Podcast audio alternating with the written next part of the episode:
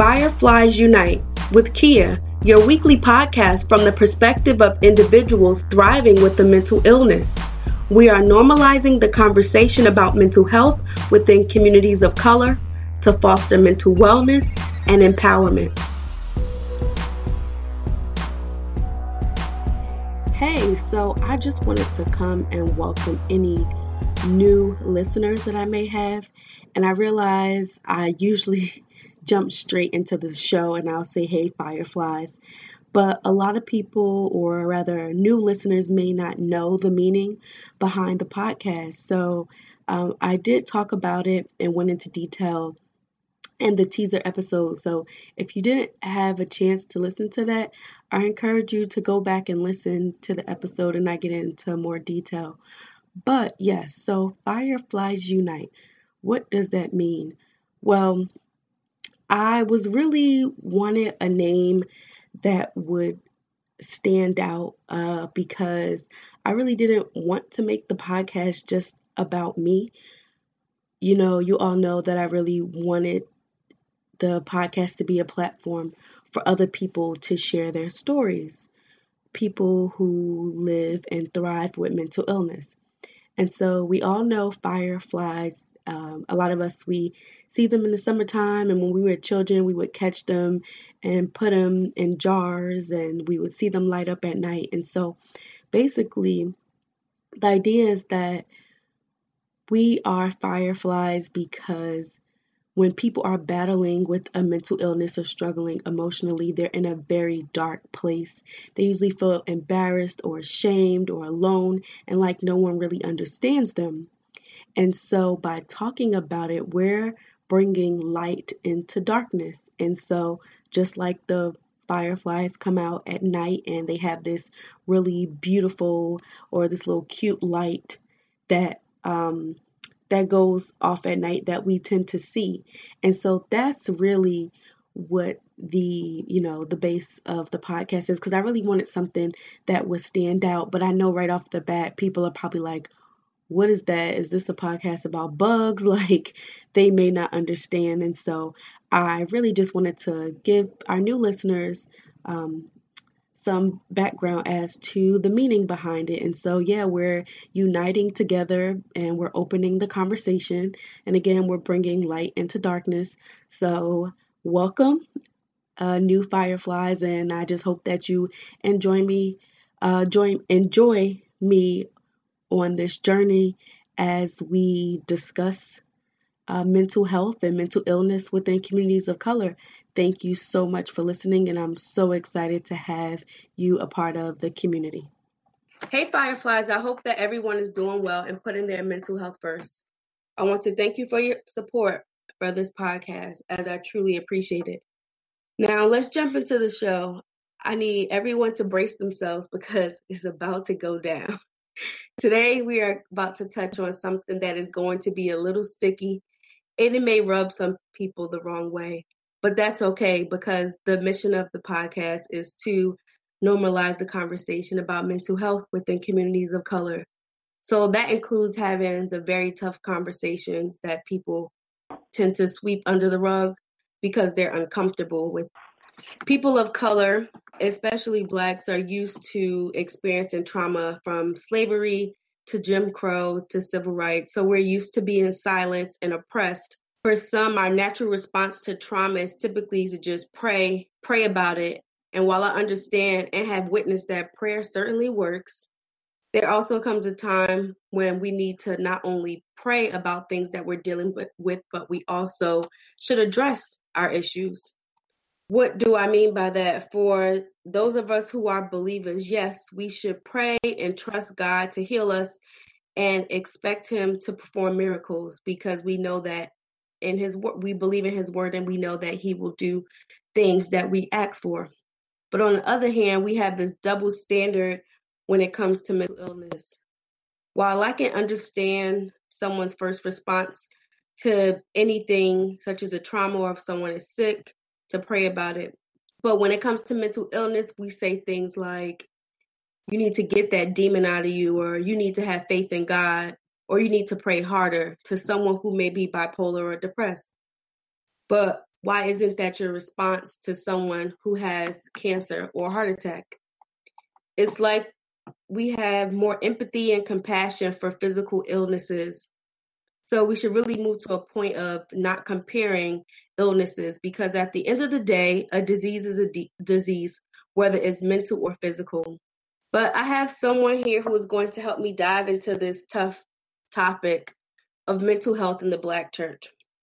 Diagnosed with bipolar disorder and anxiety in 2006, Alnicia Gibson has been advocating for mental health. She served as the co chair for the first Prince George's County Out of the Darkness Walk, sponsored by the American Foundation for Suicide Prevention.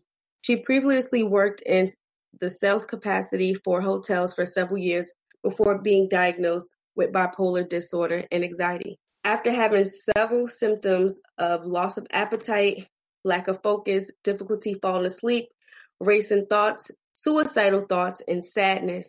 Yet, Alnicia is devoted to serving the mental illness community. She strives to educate, advocate, and help us help people overcome the stigma associated with mental illness. Her focus is to help the stigma of those who suffer from a mental illness and facilitate activities to meet the needs of people living with a mental illness. Serving on the board of directors for Anne Arundel County and Prince George's County, she is also certified for various programs with the American Foundation of Suicide Prevention. Alnicia is also a certified NAMI peer to peer and support group mentor. In addition, she received a certification of mental health first aid. Because of her passion in education and advocacy, Alnicia started her own ministry, Blessed to be Gifted Ministry, which is geared toward helping people with mental illness. Her motto, you can you can be saved and have a mental illness. And also, Alnicia is also available for any speaking engagements. I want to welcome Alnicia and just thank you so much for taking time out of your day to join me on the podcast. Thank you, Miss Lady. I appreciate it. Of course, of course. So I got to tell people how we met first. So Alnicia and I met back in September when I signed up for the peer-to-peer recovery support class, and she served as my facilitator and that was truly the beginning of our friendship slash mentorship. And she's like a big sister. I enjoyed going to class because it was a space where I felt like people understood me and it provided me with a sense of community. And I simply felt like I belong. So I would like you to share your mental health journey and talk more a bit about your diagnosis and when did you start to notice signs of bipolar disorder and anxiety? Well, um, it was most likely, like you said, I used to work in the hotels and it's very, very stressful, stressful. So I think that had a lot to do with triggers. Uh, so let's say I always go by my daughter's age, yeah, in 2006. Um, it was just a lot of I was very sleepy all the time, very sluggish, not focused, didn't really want to go out and meet clients. I had just like, you know, I hate to say given up, but pretty much given up. You know, that failure, you know, just feel like a failure. And so you said, and then you got diagnosed. Mm-hmm. Can you talk a little bit more about bipolar disorder for people who may not understand what that actually means because a lot of times people think people with bipolar disorder are like extremely crazy and violent can you just talk a bit more about that? My bipolar disorder is, you know, some people suffer from manic, some people, you know, most likely it's high and low. I go through more lows where I get depressed and, you know, just don't want to do anything. But the manic part is that's when you're shopping all the time, you know, you're hype, you really can't focus on a task you know everything is different. And everybody know my focus before i look die is to break that stigma because they do think we're crazy. Yeah they do. And i know that there was an episode on i don't know if you saw the episode on empire where the character is um he's bipolar and i didn't think that they just my opinion i didn't think that they did a i know it's television and it's entertainment so it has to be exaggerated i get that but i still didn't think that they represented someone who had bipolar disorder accurately. Do you think that when you watch television shows that show people with mental illness, do you think that they represent us accurately? Um, definitely not, because I always say you need to get educated. So sometimes I think they go by the media. You know, you just can't, you know, guess what schizophrenia is like or bipolar. You have to do your research. And unfortunately, a lot, a lot of people just don't. And unfortunately, a lot of people in Hollywood don't because it's still that stigma. They don't want to go too deep into it. Yeah, and even so, I know that with you struggling with bipolar disorder and anxiety, but you're also a pastor and a minister. So when you were diagnosed, were was your church family supportive with your mental illness? Um, what was your experience like with you being involved in the Black church and also being in ministry and having a mental illness? Well, when I first joined my church, um, actually, I was kind of grandfathered in because I had already had my ministry. So they were very open because I they ho- let me host mental health events. Um, they let me host conferences. So they were very open. But see, also, it's a small church. So sometimes I think that makes a huge difference. Because if you have a mega church, it's very hard, you know, to, well, we're going to focus on this, we're going to focus on that. I think that's what's missing in a lot of mega churches, unfortunately. What's missing in the mega churches, are you saying mental health awareness or the ability to be able to actually come together to create something to raise awareness, such as maybe putting together a ministry or maybe having a depression, a depressed a depression screening? Um, actually, I would say both. I, I think a lot of churches should definitely um, hold support groups. And I don't want to say, of course, what church I go to, but my pastor always talks about seeing a therapist. He's very transparent. But see, a lot of pastors are not transparent because they think if I say I'm depressed from the pulpit, they're going to lose members. And I actually had a pastor tell me that. See, and that's the thing when we the church looks at whether depression or mental illness sometimes like it's a character flaw, you don't have faith in God, get that demon out of you. Can you talk about ways that well, can you talk about the importance of moving away from that because if you think about it, I spoke with a, um, a therapist and she said the statistic I believe is one in four people or person will experience some mm-hmm. type of a mental health challenge. So let's take mm-hmm. a mega church for example. If we have a mega church with thousands of members, that means every fourth person sitting in a pew is dealing with some type of mm-hmm. mental illness. A lot of people they come to church because they're broken, because they need healing. And that's not to say mm-hmm. that God can't do it because we know he can do all things. But God mm-hmm. also gives us resources, and those resources could include a therapist or going to a support group. Why do you think that the church shy, you know, shy away from things when it comes that's pertaining to mental illness or they and they say all the wrong things to actually push people away. Mm-hmm. As you probably heard, I think we spoke about this in class, which is unfortunate once again. A lot of people say you don't look like you have bipolar. You don't look like, you know, you have depression. So they get that persona that, oh, Alnicia is okay, such and such is okay. So do we really, you know, need to have, a, a you know, ministry for that? Uh, yes, you do it's vital because you know they have a ministry for everything else. I mean, and I'm not putting down any other disease. You know, it's one for cancer, it's one for HIV, one for everything. But the first thing, your leaders have to be educated because you just, I hate to say, in another church, you can't have people come up, oh, I suffer from depression, and just release them. You know what I'm saying? You have to have follow up some kind of way. Mm-hmm. You know, prayer, prayer is excellent, but think about if God answers prayers, but what happened if he doesn't ha- answer that prayer for you to get healed? What steps are you going to take?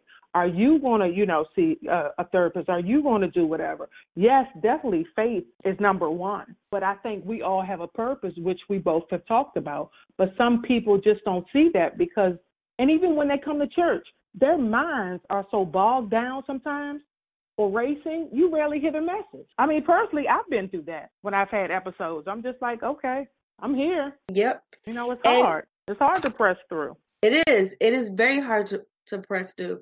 And not only that, when I think about, I believe there was his as a pastor. His name was Teddy Parker, um, based out of Atlanta, Georgia, and back in like 2012 or 2013, he committed suicide. He was suffering from manic depression and also was having some emotional issues. And they said mm-hmm. that he that he was in treatment. And they people and pe- I know people are probably so most likely when things like that happen people are sh- so shocked. They like oh a past you know how could a pastor commit suicide and my experience is, is, very much so because of the things that we say you'll say things like oh you'll be fine just pray about it but again it, it takes a, a bit more to that. Even like if someone mm-hmm. has a cold, just say it's a simple cold, you're more than likely to tell them, "Oh, drink, you know, drink drink your tea." Or if they have right. let's say they have the flu, they need antibiotics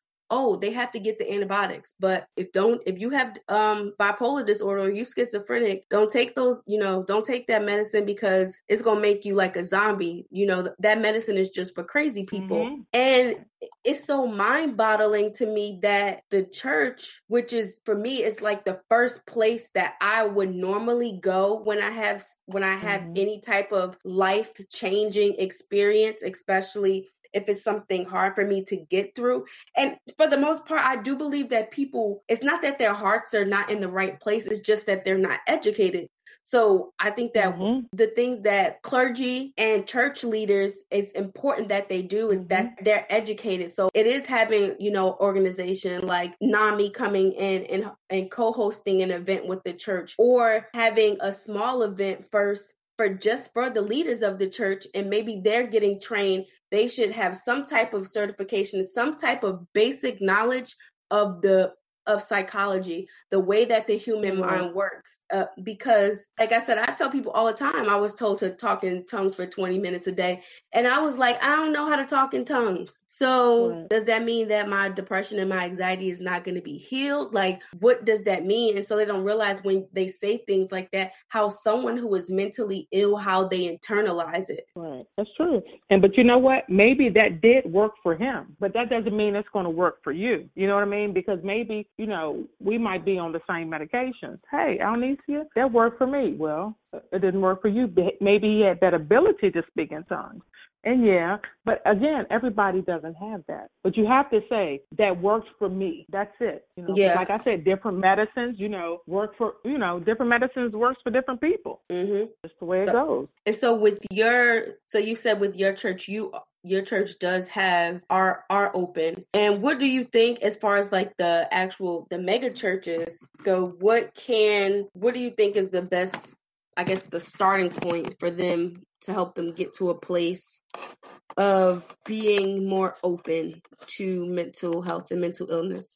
I think it comes from organization. I'm going to say, particularly, I'm just going to use PG County as an example, reaching out, but you also have to follow up. That's for anything really that you're doing just to get out. And I think when you reach out, it's nice to have someone who's an advocate, who's very transparent. And as you know, I'm very transparent. I, I have no problem sharing my story from beginning to the end. But you just can't walk up, you know, oh, I'm a family member that has, you know, schizophrenia. You have to have your ducks in a row. And I would say you need to have statistics because, like you said, one out of four, think about these mega churches, that's half your church. So I think mm-hmm. persistent, you know, going after those certain like outreach ministries, and it's not going to happen overnight. You know, you have to have to be persistent. And also, it's money out there that a lot of people are not tapping into to do the outreach. I mean, of course, it's not it's not going to happen overnight. Because again, you have that stigma. You know, a lot of people, no, um, no, that's that's just not the ministry because they gonna know. Okay, and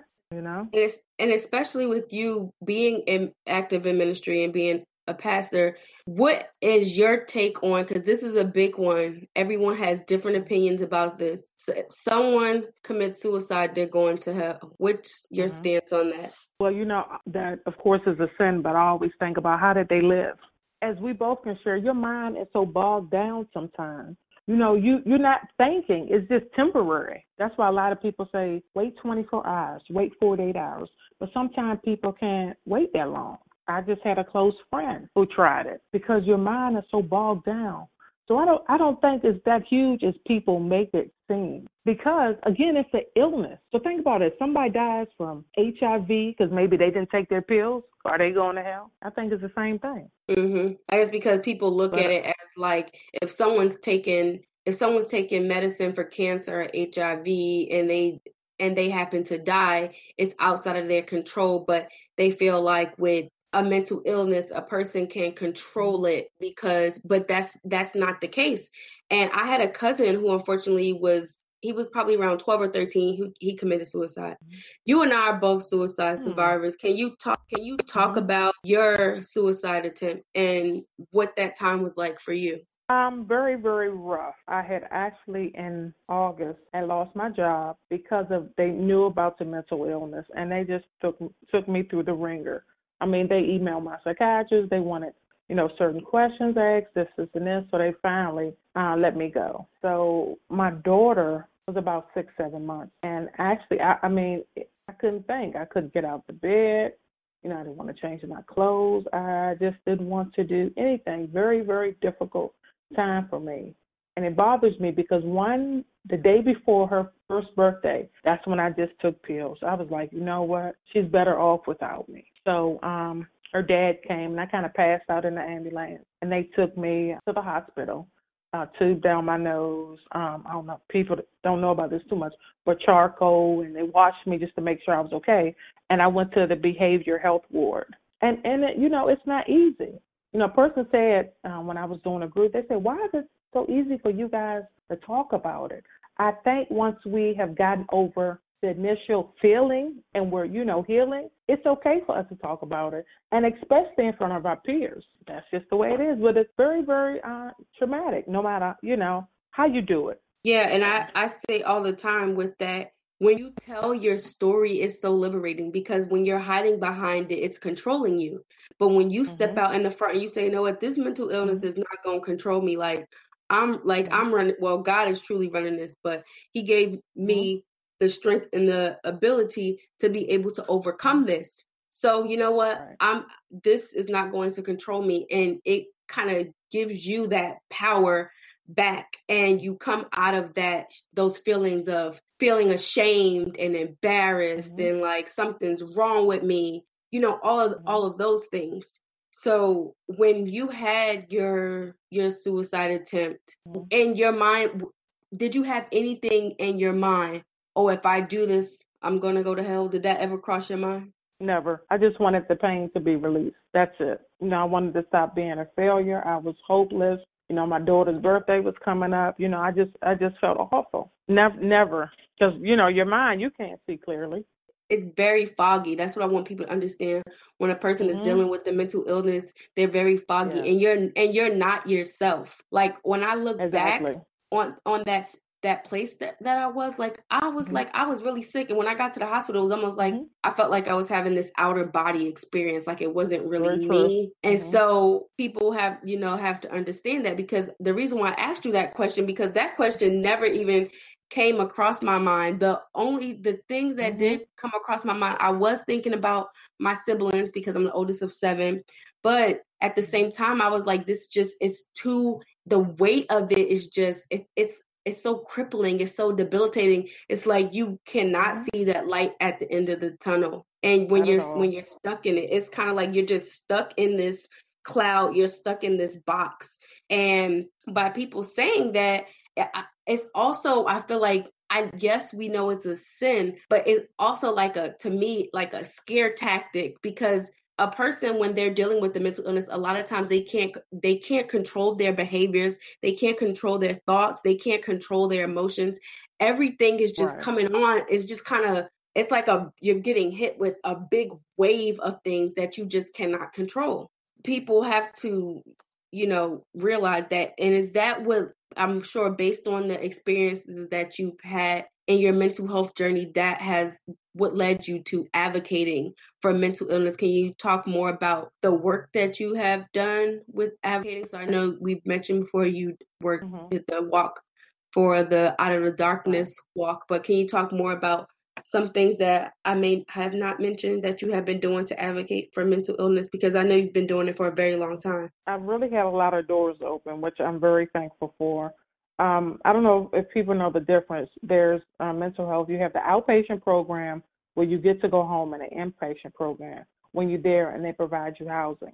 I've been able to speak to a lot of individuals that's suffering mental illness. And when I go in, I try to do, you know, games and things of that nature so they know it's, it's somebody from the outside that cares about them. I've spoken at a couple churches. I also have put together mental health conferences, different speakers. I've had a psychiatrist um, from Adventist Healthcare.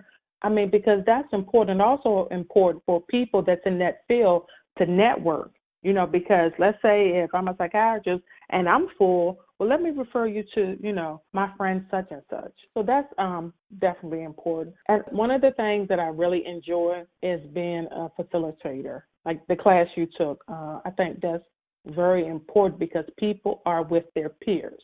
Mm-hmm. Everybody has the same same dynamic. You know, we're not in there with, you know, our loved ones were lost to suicide. You know, it's all of us having kind of the same experience. So I think that's very fulfilling for me and my calling. Yes, I can say that because I definitely enjoyed coming to class. It was something I looked forward to. And mm-hmm. even just the amount of encouragement, the amount of support that I got from you. And I remember you saying to me, like, you would make a really great facilitator. I think you you would be good. He was like, and I'm like, me? I'm trying. I'm still trying to get myself together. I can't.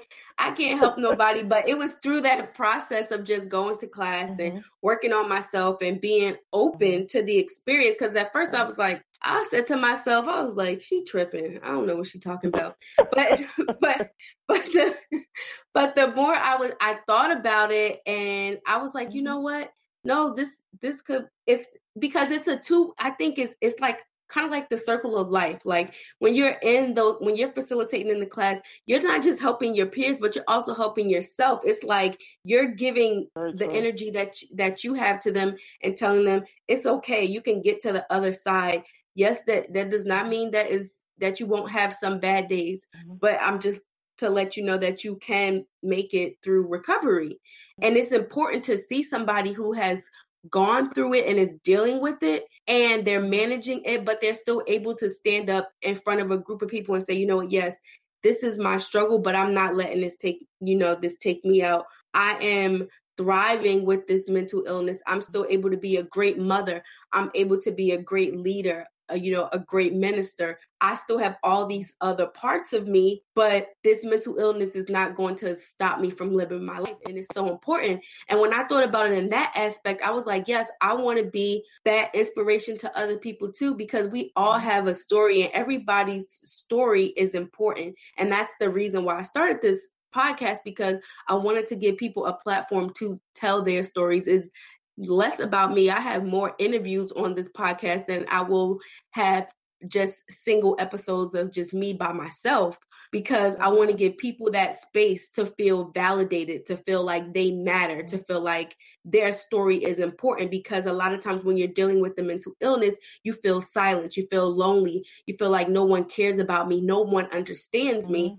And so mm-hmm. by talking about it, of course, we're pushing the conversation forward, but we're also giving people a voice. So that's when you mentioned that to me, I said, well, it's almost like to use that opportunity, I was like, I just will be in a class instead of on a microphone talking on the podcast. so I was like, I just kind of had to look at it like that. But no, I definitely want to thank you for just giving me that encouragement and just pushing in me, oh, you know, welcome. pushing me and just pouring into me like, Takia, you can do this. You know, mm-hmm. you're going to, you know, you're going to be fine. And I'm just mm-hmm. so grateful that I was able to take the class and just our paths were able to cross because I know we're about to do some some great uh, Black Girl Magic work together. Yes, and I and I'm um. What did I tell you? You handle the young people. I handle the old people. Um, yes. Because they're like podcast. I don't need to. What's that? I'm like, oh god. Okay, y'all. conference call. Just just call in. Conference call. Conference call. But um, it's very good to see someone to have the passion um, that I do because it's hard. And unfortunately, uh, I hate to say, a lot of people don't like me, but they respect me because I always stand up for my peers. And, and as you know, taking class, I'm like, okay, so, something's not right. Let me make a call. Something's not right. And a lot of some people are so involved in their own self care, and I completely understand. But that's a journey, and some people are just not like that. Mm-hmm. You know, mm-hmm. and I must say, due to my experience, I have that type of personality. You guys know, and I was just at an event with my daughter's school yesterday. I, I mean, I was just making everybody laugh, and even the principal said that. I said because laugh is, you know, laughing is healing because you don't know what people are going through. Mm-hmm. You know, the biggest person that has a smile on their face is the one you'll hear. Oh, okay, they did this, they did that. But Mhm. also, I want to pinpoint real quick. It was depression in the Bible. See, sometimes people want to don't want to talk about that, but it's in the book. If they were really, once again, research Elijah, he went through depression, but a lot of people don't want to bring that up. I spoke at a conference. Ladies like, "Oh, really? Wow," you know, and it's sad when I host walks. I mean, it's like pulling teeth. A lot of people, and I must say, especially African American people, do not want to come out at all. It's very difficult. Very, very difficult. It's the stigma, but it is definitely the stigma. But I also think is I'm tr- making it, doing my best to make it a part of my mission by doing the podcast and writing my articles and speaking through those platforms as a way to really get more people to talk about it. The amount of response and the reviews that I have been getting from the podcast Mhm. from people, I would say 15 years old up until about 45 years old. That has been the like the range of people who have been listening to the podcast. And all of them of course are in different stages of their life but they each person was able to identify with some part of it. And that goes to show you that it's not a young or a old problem. It's a collective problem. It's a community problem that we is that we have to address and i'm going to keep saying this i really do believe that we are in a mental health crisis No, I was just going to say you're very right and, and correct. And one thing that really upsets me, like you said, crisis. Even the media, every time something happens, oh, he had schizophrenia. I'm like, oh my God, here we go, here we go. But I must clarify, even if that person had schizophrenia, they maybe weren't on the right medication, they maybe didn't have the right treatment plan. People don't understand. And like you said, when a crisis, because that's the first thing they say. And you know, like, oh yeah, you can't buy guns, okay, but it's people walking around not diagnosed, they have one. and even going to talking about the media what you were saying is very interesting there is a quote and i have to get this quote is so there is a mental health activist by the name of uh, dior vargas Mhm. and she said something that was so on point. She said, White people are stereotypically the face of mental illness. They are media representations like Blanche of A Streetcar Named Desire, Ingrid Bergman, and Gaslight, and even more recently, Carrie in Homeland and Pat and Tiffany in Silver Linings Playbook. Even when it comes to the news reports of these tragic shootings recently, when it is a white male, there is the immediate speculation that he is mentally ill. Yet, when black or Latino men commit crimes, they are just that criminals. There is a stigma Mhm. that is rampant in our society towards mental illness, yet, it is the worst for communities of color. Mental illness doesn't discriminate, but people do. People of color in the United States battling microaggressions, cultural, religious, language barriers, and negative stereotypes. That compound that compounded with a mental illness is debilitating. White individuals do not deal with the issues we face. And when I read that, I said, she just summed it all up because what exactly you were talking about, as far as, yeah, if a person maybe schizophrenia, like you said, going to, they may not have the right treatment plan or the right medication. But even Mhm. just stepping back outside of that, when you look at race and mental illness and how mental illness is dealt with based on a person being white or black, because we know a lot of times they'll say, oh, only I've, I've heard black people say, family members say, only white people commit suicide. While a black person is, yes, maybe less likely to commit suicide, but we still do commit suicide. And not to mention the rate for black boys, the rate for black boys committing suicide has been increasing in the past few years. And like I said, my cousin was either 12 or 13 when he committed suicide. He, you know, so it is important because we deal with a lot just as a just with being people of color, we deal with we deal with so much more in society. We're not even we don't even give the chance of oh maybe they had a mental illness. And so the activist Dior Vargas, I thought she hit it right on the nose. Definitely. And I must say for our statistics, um, the ages of 10 or 14, they actually have the highest rate of suicide. So, but like you said, you know, it is. When it's us, we get thrown in jail. That's it. Mm-hmm. Go ahead. We don't get to go to the, you know, special facility and, you know, the treatment centers and all of that. It's just, you know, automatic. Mm-hmm. Well, I definitely want to thank you for joining me on the podcast. Of course, it's been a pleasure because you and I could talk all day long about mental health. I know. but if somebody wants Yes, to connect, can. if someone wants to connect with you or book you for speaking engagements um, or find you on social media, can you give them the best way to contact you? Sure, it's blessed, the number two, be gifted at gmail.com. And on Facebook, just search for Blessed to Be Gifted Ministry.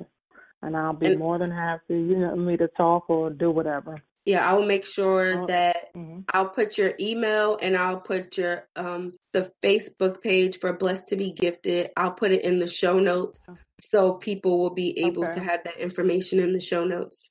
Okay, perfect. Thank you for the opportunity. Yes, thank you. And of course, we will be in touch. Thank you so much, Alnicia, for just sharing your story. And we're about to go into another interview and speak with Pastor Xavier.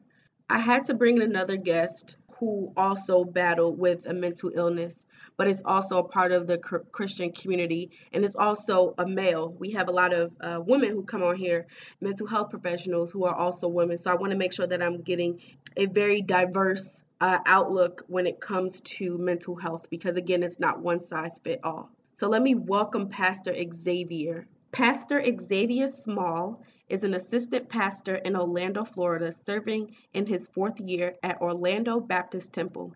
He graduated from Pensacola Christian College with a BA in Biblical Studies with a youth ministry emphasis and received his master's in Christian counseling, his state license to minister in 2014, and was ordained in June of 2017. So, welcome, Pastor Small, and thank you so much for taking time to join me on the Fireflies Unite podcast. Um, I just spoke with Pastor Gibson. Um, she go- also goes by Alnicia, who shared her story with bipolar disorder. And so I remember uh, seeing a tweet on Twitter, and I don't remember what the tweet actually said. I just remember it.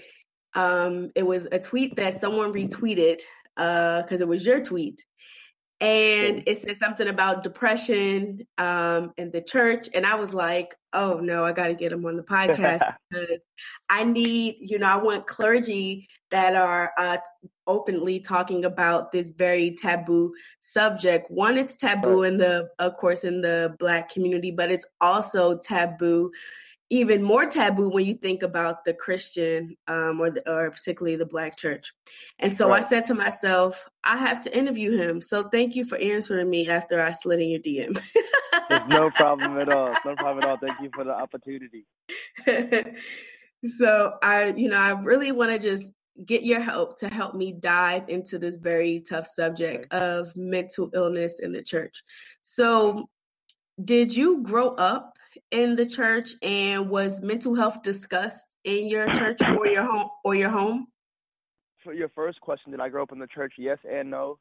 Um, I started I started going to church when I was about uh 12. I got saved at 14, but then I started to slide way back out.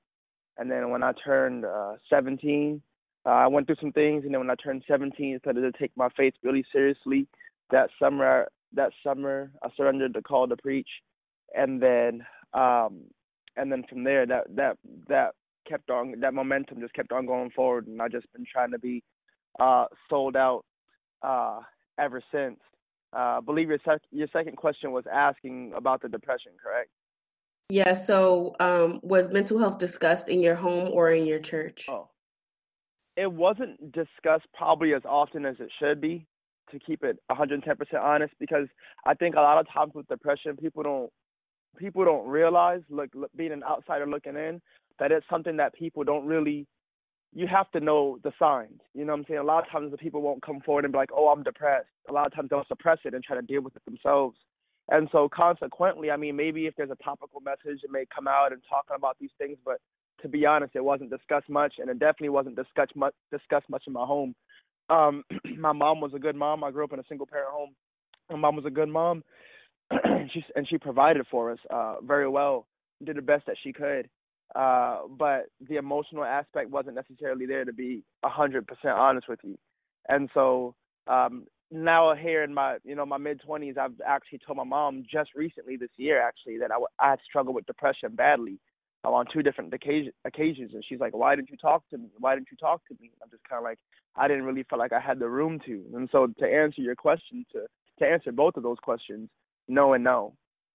Okay, so know that it wasn't discussed, and so can you share your story? Uh, dive in more as it pertains to your mental health and when did you first start noticing the signs and um, you kind of answer the question uh, you know your mom said why didn't you come to uh, come to her but was your that were there other family members or friends or church family members who were supportive or did they know about uh, you battling with depression they're largely largely i dealt with i try to deal with it myself um, just different circumstances kind of happen, and you don't even.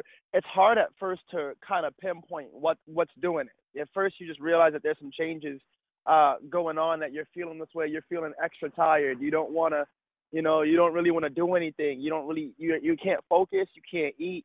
A lot of those different things. And then I remember getting to a point when uh, I was 16 years old. I had been going through some things.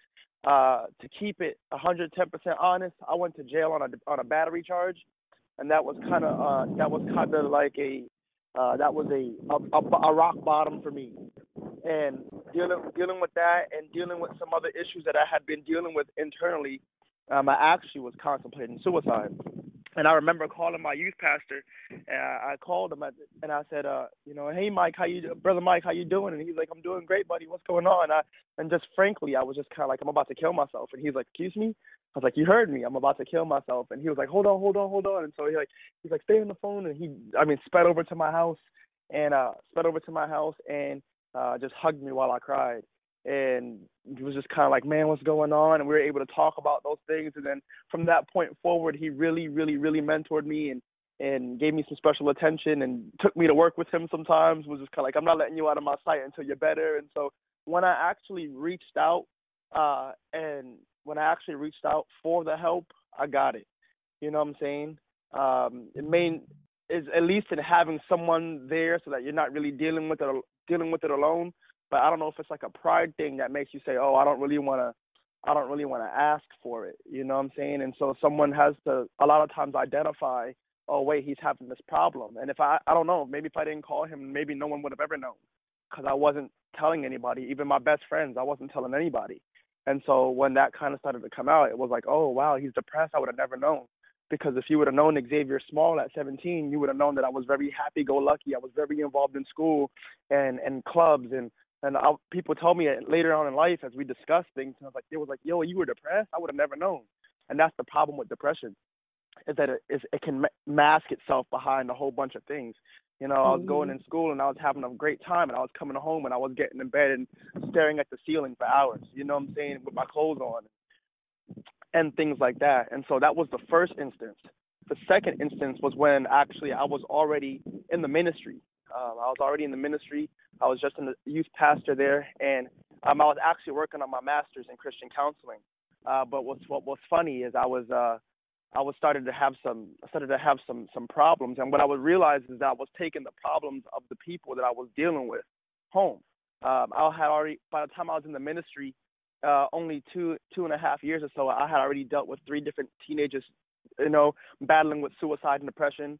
Um, people dealing with issues at home, like why doesn't my father love me? And I didn't realize that um, I was taking those things home with me. And then it was the last straw, I think, with that was there was a very close family I had in the church, and some issues arrived in the marriages, and and some different things happened. And when that happened, I mean, their family just fell completely apart. Um, all the kids in their youth department, uh both the husband and the wife they split and it was a really big mess and I realized I didn't realize how big that affected me until until I got home and I realized that I wasn't suicidal but the depression I think was worse if that makes sense uh mm-hmm. just because um as an adult cognitively uh a lot of times as an, as an adult you know you can better battle the issues that you deal with and be like yo I'm depressed let me see what I can I got to get out of this but I I knew uh, I knew that it was happening, and it got so bad to the point where I was it was manifesting itself in physical ways. Uh, usually with depression, it means usually that oh someone's sad, or it means that you know someone's just kind of like distant. But for me, it got to the point where I was having nightmares uh, four to six times a week. Uh, psychologically, you outgrow nightmares for the for the most part by the time you're 18.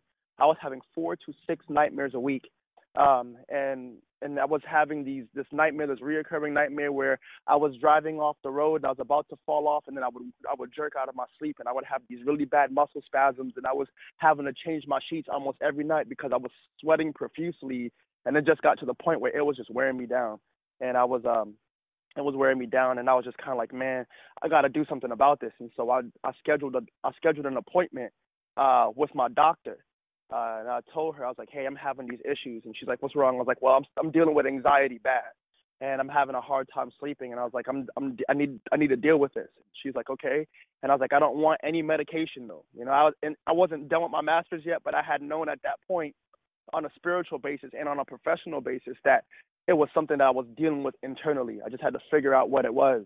You know, and so I was like, I don't want any medicine. I want you to help me figure out what's causing these problems because I know that if I can figure out what's causing it, I can beat it. You know, and mm-hmm. um, and so and so I told her that, and she I told her what was going on and what was happening in the nightmares, and um, and I I don't know what caused me to seek um, secular professional help other than going straight to my pastor.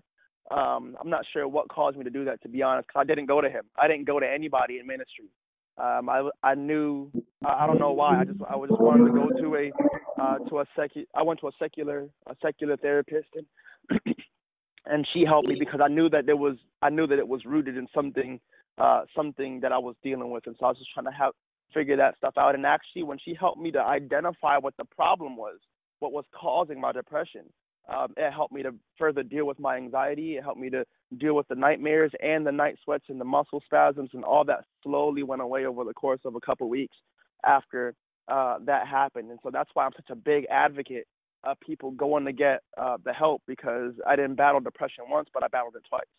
You know, and, and two two very serious ways. One was prompting suicide. The other one was having physical manifestations uh, in my life, and I was like, I can't live this way. And so that's why I was so big on being like, hey, depression is real in the church because, uh, like many people know, in the black community, people act like it's a disease and that you should be ousted if you if you deal with depression like it's not real. And in church, mm-hmm. they know that it's real, but they have you know looking at scripture. The Bible says what? Be careful for nothing, but in everything with prayer and supplication, let your request be made known to God. And the peace that passes understanding shall keep your hearts and minds through Christ Jesus. And so they're like, okay, well, it's taboo, like you said, you know, it's taboo for people to, for a Christian to be dealing with depression or to be dealing with anxiety or to be dealing with these things because they quote unquote good Christians shouldn't be doing that. And so people are like, oh, I'm not gonna. It's not talked about as much as it should be.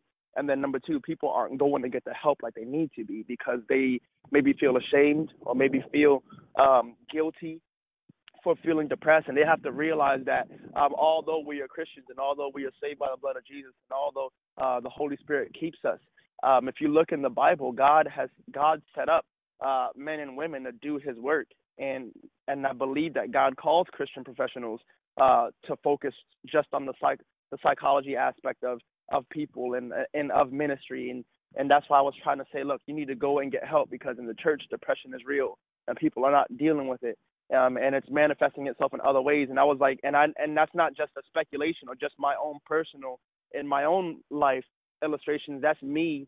I'm in four years of ministry now, dealing with a lot of people who have come forward, and I can even show you, man. I can send you a screenshot of my DM and, and on Twitter and how many people have contacted me saying, "Hey, I'm depressed. How do I beat it? Hey, I'm struggling with this. How do I beat it? Hey, I'm feeling suicidal. How do I beat it?" Like, like uh, there's a young man I'm dealing with right now uh, that I'm working with right now who contacted me and was like, "Hey, man, I'm suicidal. Help me." And I'm just kind of like, it's these are Christians. It's not just all random people who are just out there in the world. it's literally God's people who are saying like I'm depressed and I don't know what to do, and so it's really, really, really, really, really like an epidemic, you know. Mm-hmm, mm-hmm. And so that's why I'm such a that's why I'm an advocate for it, and that's a little bit I guess of my story, um, in full of of how I dealt with it, and and and, and how many times and and why I chose to take the steps that I did, uh, to dealing with it. Wow, that is your story is so powerful. And the thing that I wanted to mention after listening to your story is that people have to understand, you know, with any mental illness, but you know, we're talking Right. about depression here. But with depression, it manifests itself in so many ways. Some people Right. gain weight, some people lose weight. You know, someone's Right. having nightmares. Some people when Right. they have the tie-in with the generalized anxiety disorder. So like you you're having night sweats and you're having muscle spasms. So it does manifest physically as well too. Of course it's uh, mentally because we and it's emotional, but it does affect you in different ways. And so some people Right. again, we know it's the isolation, uh Right. not finding pleasure in things that you normally would find pleasure in. Right. Um suicidal, but not every person who's depressed is also suicidal. So that's another Bingo. thing people have to understand too. And so whatever someone's journey is, you know, you're in case where you said, I that's I was so glad that you said that when it comes to mental illness, you know, a lot of times it, it is rooted in something, but people also understand that it can be also genetic as well. Right. It can also be environmental, depending on what's Right. going on in your environment that can trigger it. It could be a combination of both genetic and environmental. And so that's Right. why it's mental illness is not one size fit all. And so just because Right. one person um their triggers may be different than yours or their mental illness may manifest differently.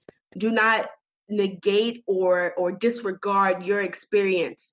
And so i was so glad that you said that. And then you also said well you know i don't want to take uh, medication. So when i think about my situation you know i'm a two-time suicide survivor. So i tried when i was 14 and then i tried when again when i was 25 and so Right.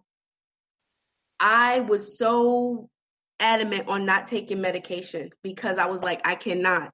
I don't want to take it. I also had people telling me all these things in my head, even people in the church, like, oh, that medicine's gonna make you look like a zombie, you're gonna be crazy, all those things. But then it got to the point where at that time medication was the i was actually forced into the hospital most people you know who have listened to the podcast know that i was forced in the hospital into the psychiatric unit and so Right. i was actually had to take medicine because it got to the point where i on the other hand at this point at 25 i was no longer functioning i wasn't eating Right. some days I was sleeping too much. Some days I wasn't sleeping at all.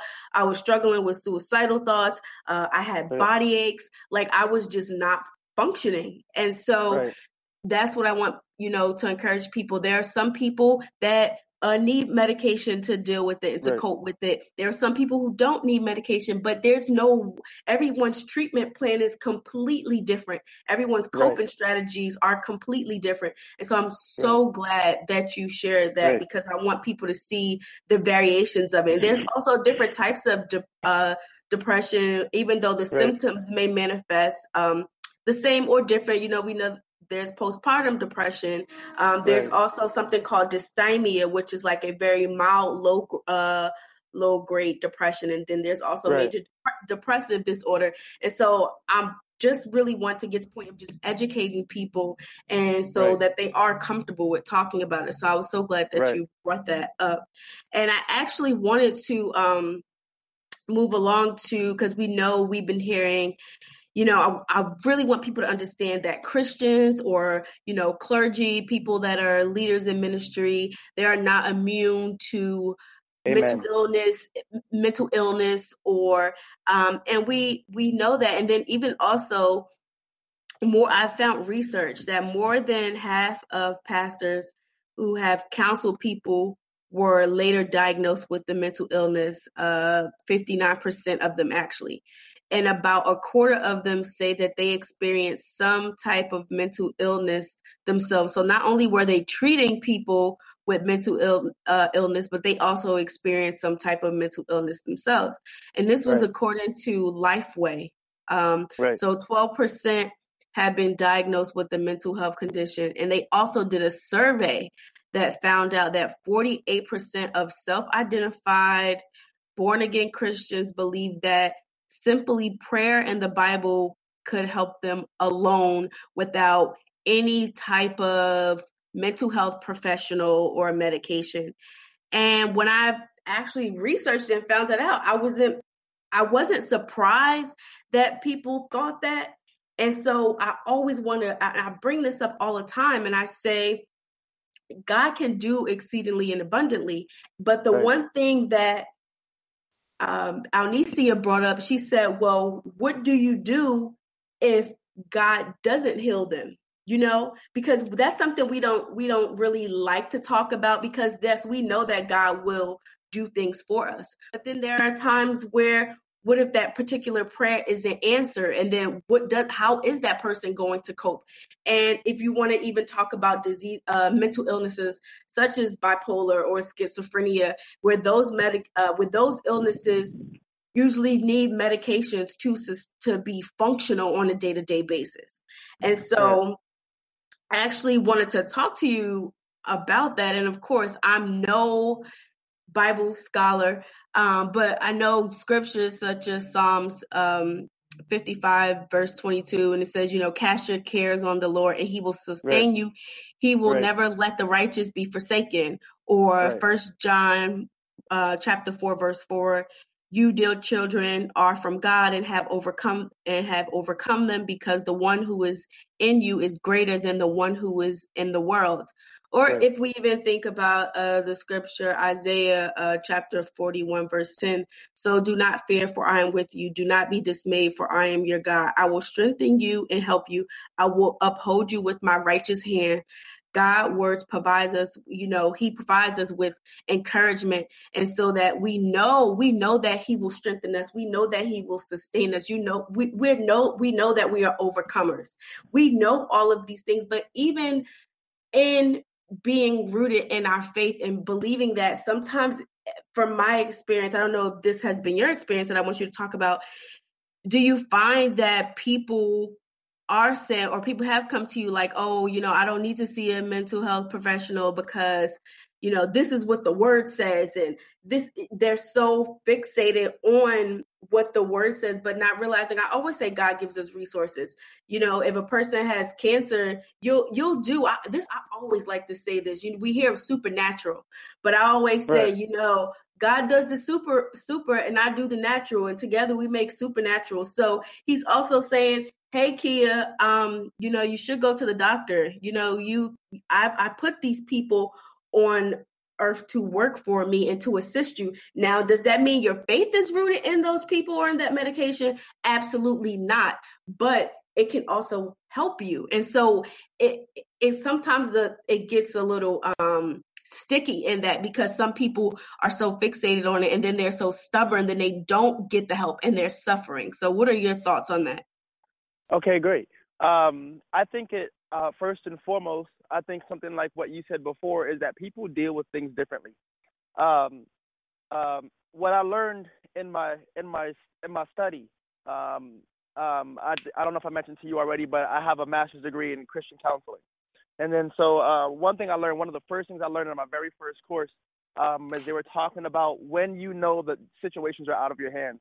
And they said, uh, uh, I'm trying to remember the percentage, but 75% of people who deal with depression are uh, who deal with who do who need counseling are people who need help dealing with everyday uh, life issues.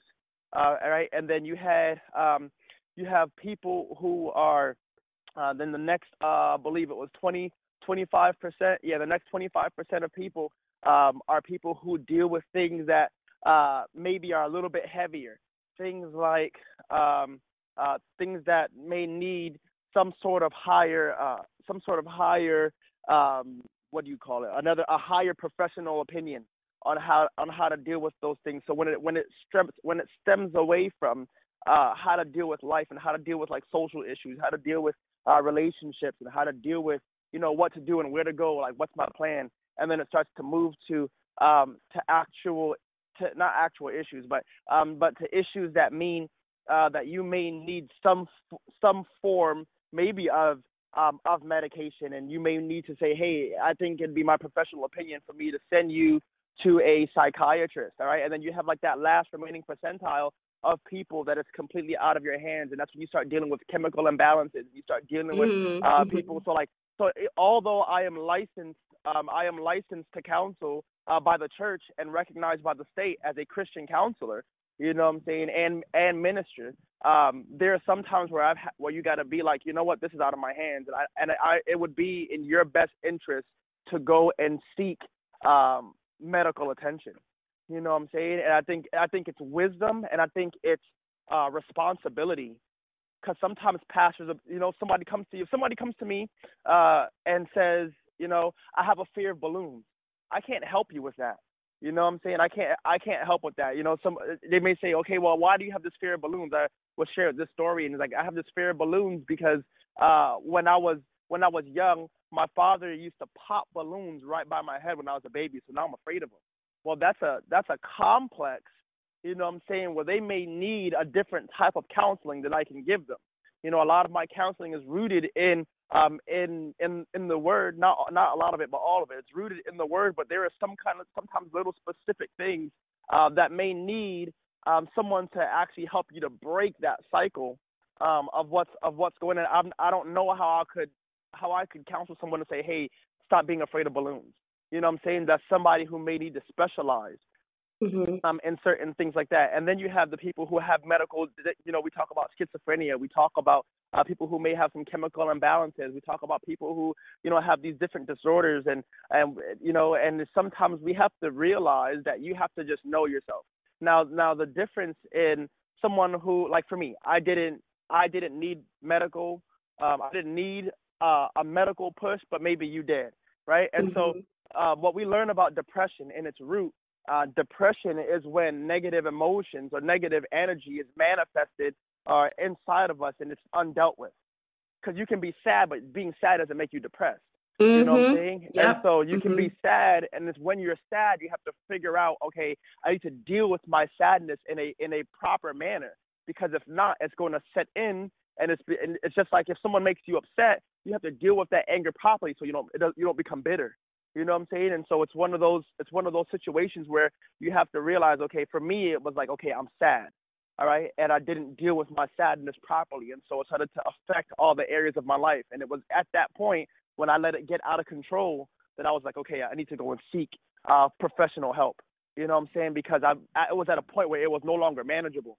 If you look at um, that verse I quoted, Philippians 4 6, you know, um, be careful for nothing but in prayer by supplication with thanksgiving, let your request be made on made on note unto God, and the peace of God which passes all understanding shall keep your hearts and minds through Christ Jesus. If you study that verse, it's preventative. You know what I'm saying? It's preventative. It's saying, hey, don't even worry about it before it gets there, so that you will know that God and and and, and put it on the Lord so that you don't get to a place where you are depressed.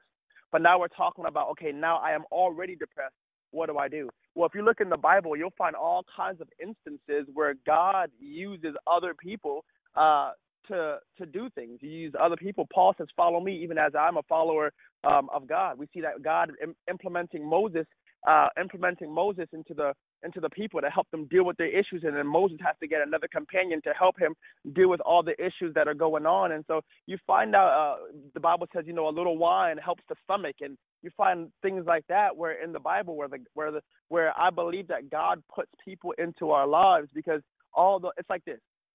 It's like this. If you fall and you break your leg, I'm not going to tell you to pray about it. You know what I'm saying? I'm going to tell you to go to the ER.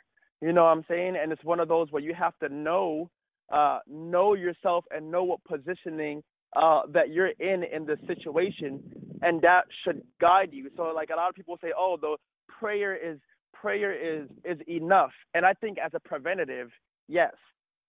As a preventative, yes. Um, and, and, and as as far as like you know, I, I was dealing with a problem a few a, a few weeks ago, and it was highly stressful, completely blindsided. This financial issue, and rather than let myself worry or be anxiety, I laid my hand on the problem and said, God, you take care of it. Because I know that if I tried to do it in my own power, it was going to overwhelm me and I was going to getting I was going to you know struggle with uh, my anxiety was going to start to flare up and you know I'm saying I didn't want any of that to happen. And so there's a difference in that versus uh versus them being issues. Like you know I I could have went to my pastor you know what I'm saying and said hey I'm dealing with these problems. Help me. But then I'm like yo I can't sleep I'm having night sweats I'm having muscle spasms that make me sore throughout the day and I'm just kind of like I I need somebody to you know I'm saying, who who can specialize on the brain to say, okay, this is why this is happening.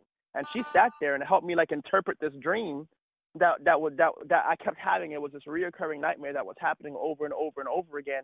And she helped me to interpret that dream as to why it was happening this way. And from there, I realized what it was. And then that's when I went to my head pastor and was like, hey, I am feeling this way and I'm dealing with this. And it was gone immediately. All right. And so, like, it wasn't that I overstepped my pastor, it was just that I was trying to. I got that med- that professional counseling that that I needed, and then use the spirit.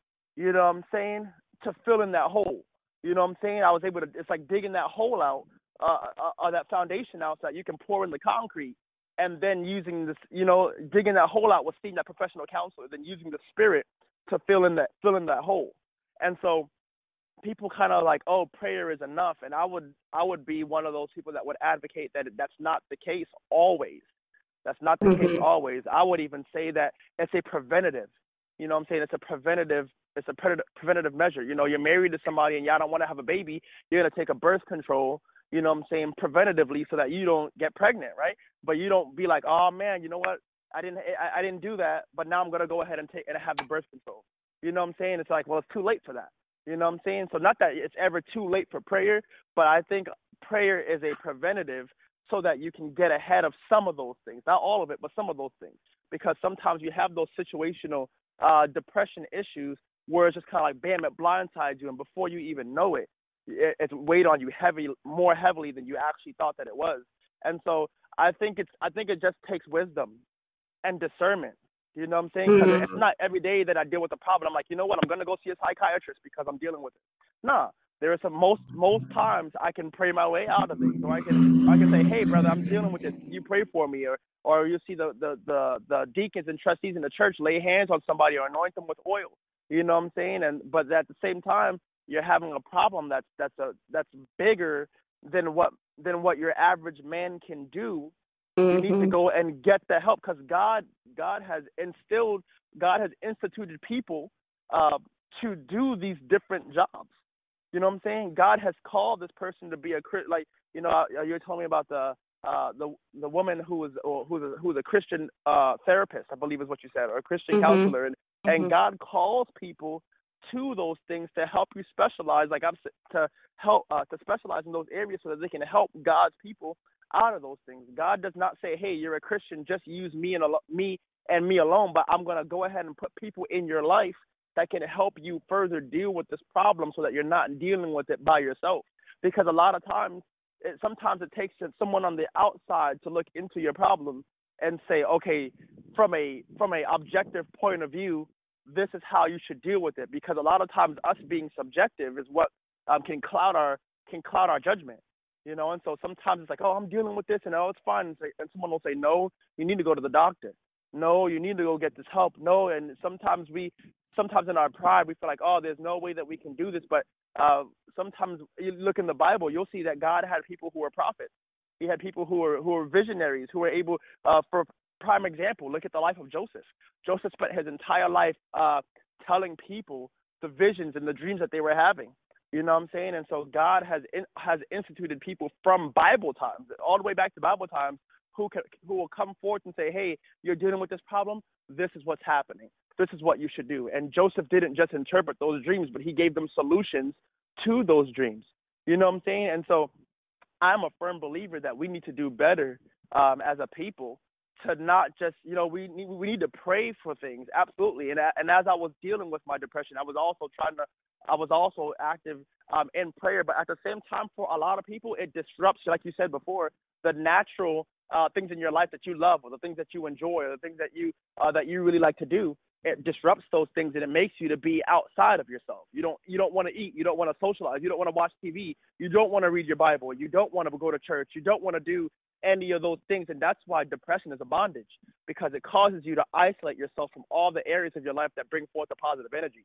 You know what I'm saying? And so that's why um, it's wise for us to be able uh, to look for the signs and if not um, us as people looking for the signs in others that can get them the kind of help that they need. Because although I would be an advocate advocate that says, hey, um, pray. You need to pray and, and give it to the Lord. Give it to the Lord. His burden is easy. His yoke is light. You know, as as the Bible says. But sometimes people are past that point.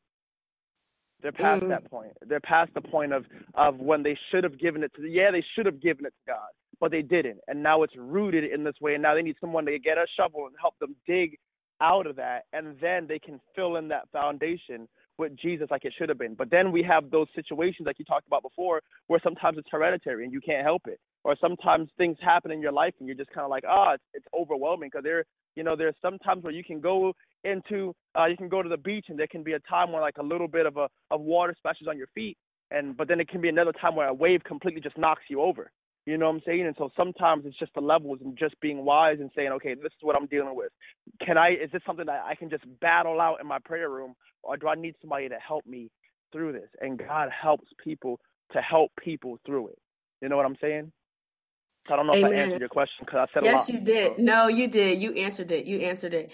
And one of the things, uh, there were a few things that I wanted to reiterate. You talked about, okay. you know, discernment, and I'm so glad and w- wisdom. You know, knowing when it's outside of your control. You're wise enough to say, you know what, this is outside of my control. Let me refer you to you know um, a therapist. Let me refer you to a psychiatrist because this is outside of my scope of work. And you right. talked about you talked about pride as well. And i'm so glad you said that because that's something that i really want people to hear is to know that that's not to say that you know leaders in ministry can't help people because we know that they can but when it's when it's something that you can't do it's okay to simply say you know what this is outside of my scope of work i can't do this i have to refer you to someone else and maybe even right. setting something up where they have a referral list of you know mental health professionals that they uh, that they can refer their members to if it is outside of their scope of work. So I was so glad that you said that. Right. And absolutely. And I wanted to. Here's another thing that I wanted to get into as well. And mm-hmm. when we talk about scripture and you know be in believing the scripture and so there are things that even though i knew all of this when i was in my depressive episode but going back to again what you said honestly reading the bible was was the furthest thing from my mind when i was right. I was not even showering. So you talking about getting up reading the Bible? That was not even. It was not on my mind. I had absolutely no energy, you know. Right. And I felt, and at that time in my life, I'm not gonna lie, I felt like God had forgotten about me, and I even questioned God's existence. Right. And that moment when suicide was on my mind, I thought about it actually for I would say about eight months straight every single right. day, all day. It was like I could not get it out of my head. But again, that w- was from suppressing it so many times throughout my childhood. And by right. this time, it was too it was too late. It was too big to even suppress at that time. Right. And I actually wanted to talk about um talk about suicide because okay. with I people know who have listened to the podcast that I've said that I've had a cousin who's um died by suicide. He was 12 or 13 at the time. And for me, one of the things that I have a very hard time trying to digest, I guess that's the right. word I can say, is that when people in the church will say, you know, you commit suicide, you're going to go to hell.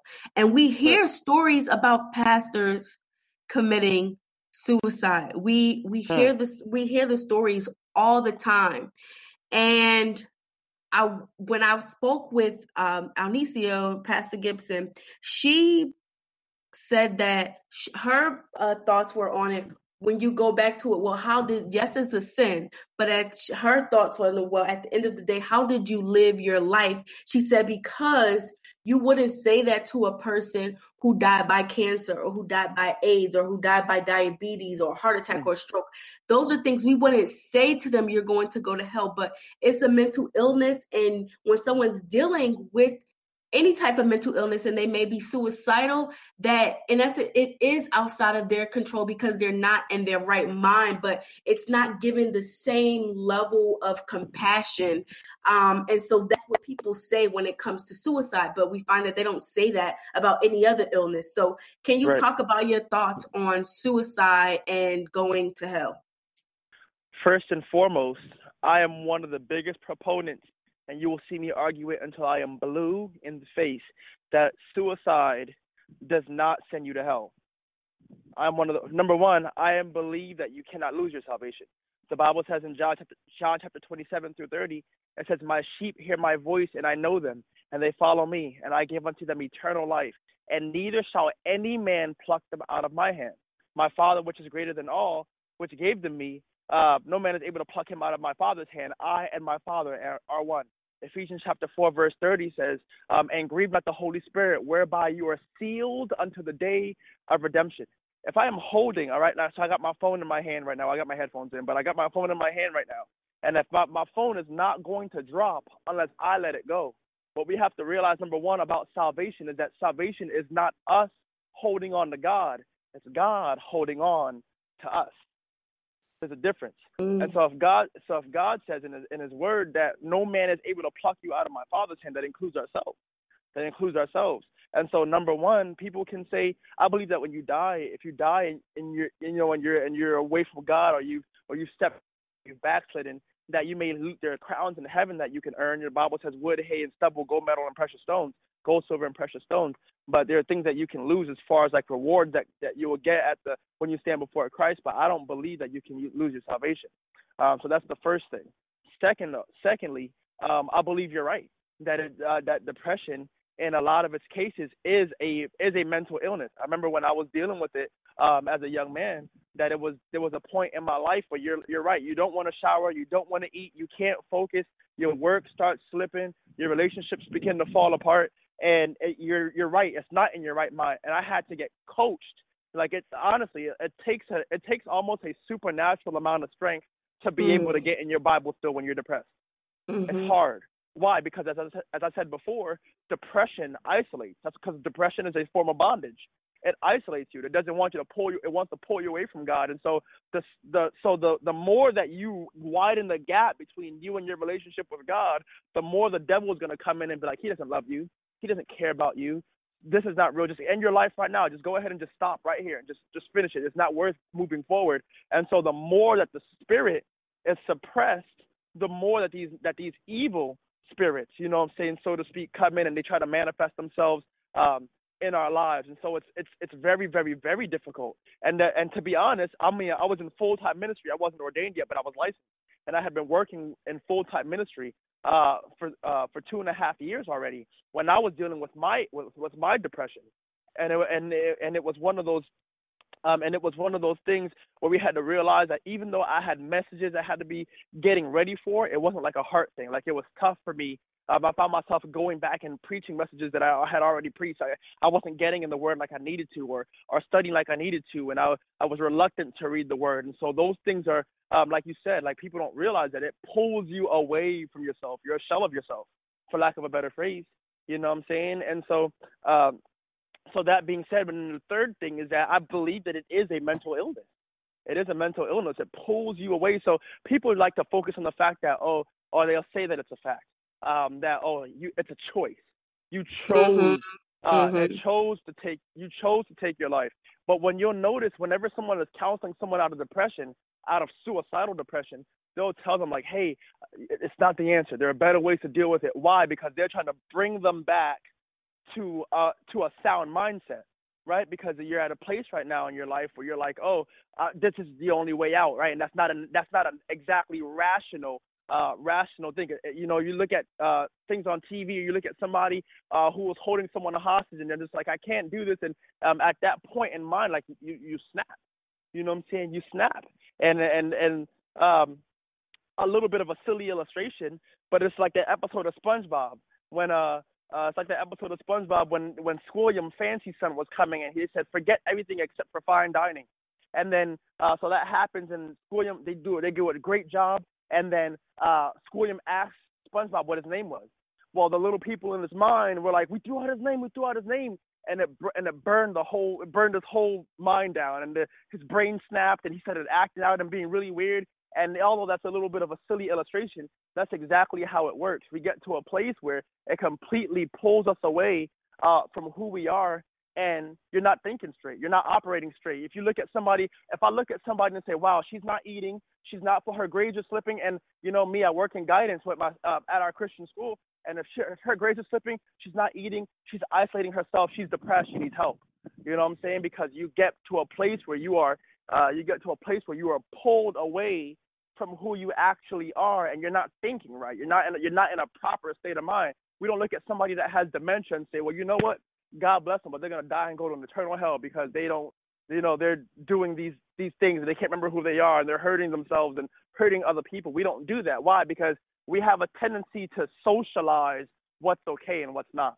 You know what? Mm-hmm. We have a mm-hmm. tendency to socialize things and say, uh, this is socially acceptable oh, it's like so. Uh, this is clinically, and it's funny because you can look up a bunch of statistics that talk about clinical depression and the and the and the statistics of how many people deal with it and, and what are the actions that come along with people who are situationally or or clinically uh, depressed, and you can notice that this this pattern. And so, if this has a, a tendency to to manifest itself in the same way over and over and over, why does it get skated past?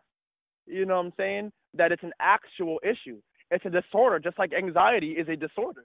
You know what I'm saying? It's a disorder, and people, like you said, people manifest it and deal with it in in different ways. And so, um, aside, from the fact that I don't believe that you can lose your salvation, I think it's absolutely absurd uh, for us to even imply that oh, just because someone is uh, someone is not in their right state of mind, you know what I'm saying? That that qualifies them to lose out on what God has given them.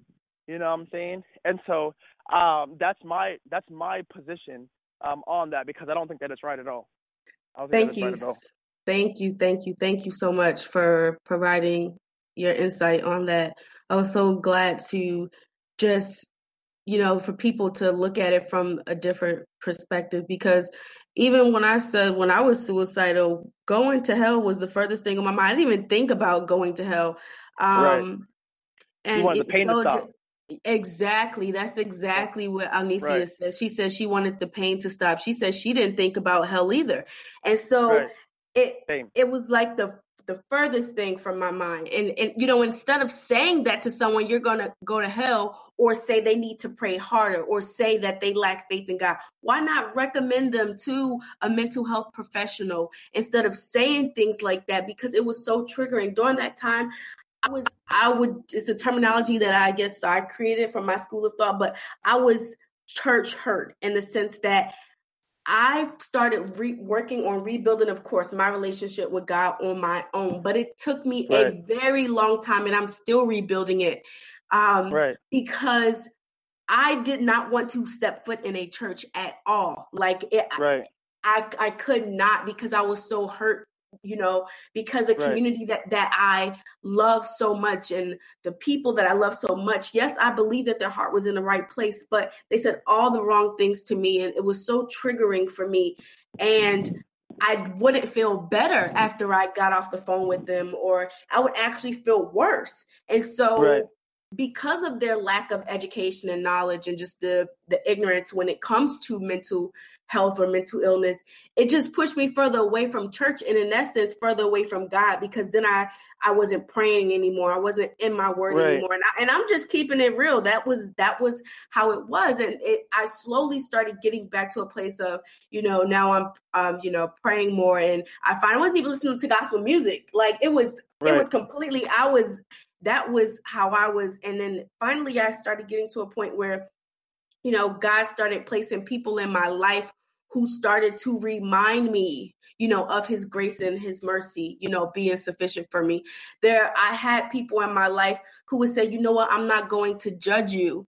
And there were people who weren't even Christians. There were people Right. who their beliefs were different, you know, whether they Right. believed, whatever they said they believed in the universe or law of attraction or whatever Right. it was for them. But God still used those people because at the end of the day, my belief for me is that your relationship with God is outside of the church. It's not confined to the four to the four walls of the church.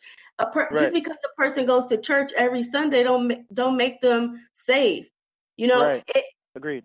it, it's we we associate acts like it's like we think we're getting brownie points because I went to church. Oh, because I'm in the choir. Oh, because I'm in this Right. ministry. And you're doing all of these things. You can be doing all these things in the church, but still be broken on the inside. You know, we, we don't want to talk about that. And so a lot of people are. A lot of people do all do, do all those things and are still broken. That's absolutely right. And so that's exactly why I said for me, I had to work on rebuilding, you know, my relationship with God. And I said, no matter what, whether it was a believer or not, God certainly used people because when I thought about, for instance, let's say people who say the law of attraction, I mean, scientifically, I certainly do believe in the law of attraction. But if you want to flip it to being like biblical and us being believers, we life and death is in the power of the tongue. Essentially, Right. To me, I said, well, isn't whether a person who say they believe in the law of attraction, isn't that the law of attraction? Because the things, our thoughts and the things that we speak out of our mouth can certainly manifest. And that's the Right. same exact thing. It's just they there were other people who had um, a different way of looking at it, but it amazes me how God used those people.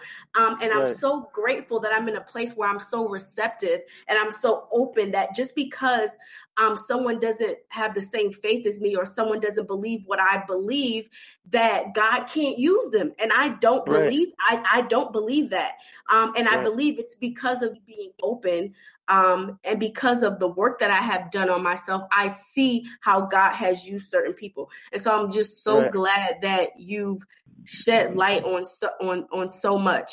And so Right. I, you know, before I, you know, let you go, I, I everyone have to connect with uh, amazing, the amazing Pastor Xavier on Oh, social man. media and all that good stuff. So if anyone would like to connect with you or learn more about your ministry or what you're doing, please give the listeners your blog site, your social media handles, all that good stuff. I'll be sure to also leave that information in the show notes so they can access it there. But I also want you to state it. Okay, fantastic. Uh, well, I uh, uh, my my Instagram handle will be in the bio. Um, that's more of just like a. That's not really something that I really use to communicate like with ministry wise. Just being silly, cutting up, being vain for a little bit, you know. But um, if you want to be able to uh, to talk with me about spiritual issues and get on real things, you can follow me on Periscope um, and Twitter at um, at just J U S call C A L L me M E Rev R E V. That's my twi- that's my handle for Twitter and for Periscope. Um, and then you can uh, follow my uh, my blog as I deal with a lot of issues uh, that pertains to Christians at the Rogue Stormtrooper. The Rogue Stormtrooper. Just think about uh, Rogue One and the Stormtroopers, um, and that's where that, that's where that's at. And that'll also be um, in the bio. But I am um, I get uh, my direct messages or my private messages are always open. Please feel free to talk to me about any um, about any issues, and if I can help you, I definitely I definitely can. I definitely I I can if I I will if I can, and I definitely will. All right, and so uh, I'll look forward to talking with anybody who uh, decides to give me a chance to help them work through the battles that this Christian life has. And I would like to thank you so much for having me on your show today. Of course, I'm so glad. Like, I'm so excited. And so I just want to thank you.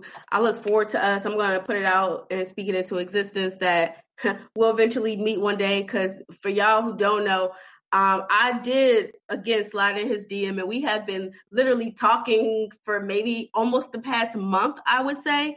Um, and so we've it's the power of social media is amazing and so Right.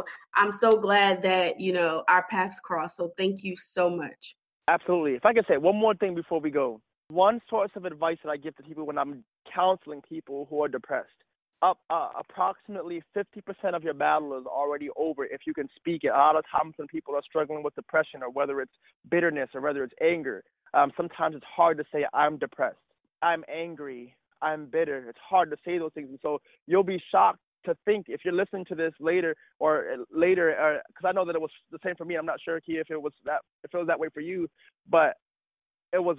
I by the time I said I'm depressed, I didn't realize how long I had been depressed before those words came out of my mouth. And so there's that. And also, I would always encourage you to have some source of outlet to talk about your problems. Um, I tell people all the time when I counsel them, whether it's in my office or whether it's in Twitter or whether it's you know on Periscope or whatever, I'll tell them you need to find somebody. You need to find at least one person that you can be comfortable with and say, okay, I'm going to talk to you about what's going on because you'll find that it's not so suppressed if you're actively talking about it, and your chances of you being able to work through it um, are a lot higher if you're able to get on the front side of it versus playing defense. You know, playing being offensive on on the matter, being on offense is going to help you. And literally just talking about it with someone. It doesn't have to be a bunch of people. It doesn't have to be every person who will look at you one, in a way. It just if you can find just one person in your life that you can trust to say, hey, I'm dealing with this. Can I just vent to you for a little bit?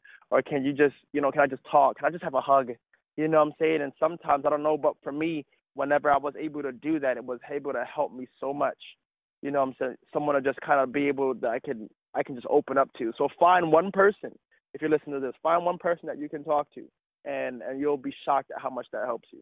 Wow, wow. Thank you, thank you, thank you for saying that. It's so ironic that you said that because I said that for the once I was diagnosed with clinical depression, I it was like it was a, a relief. I was like, oh, right. so I'm not going crazy.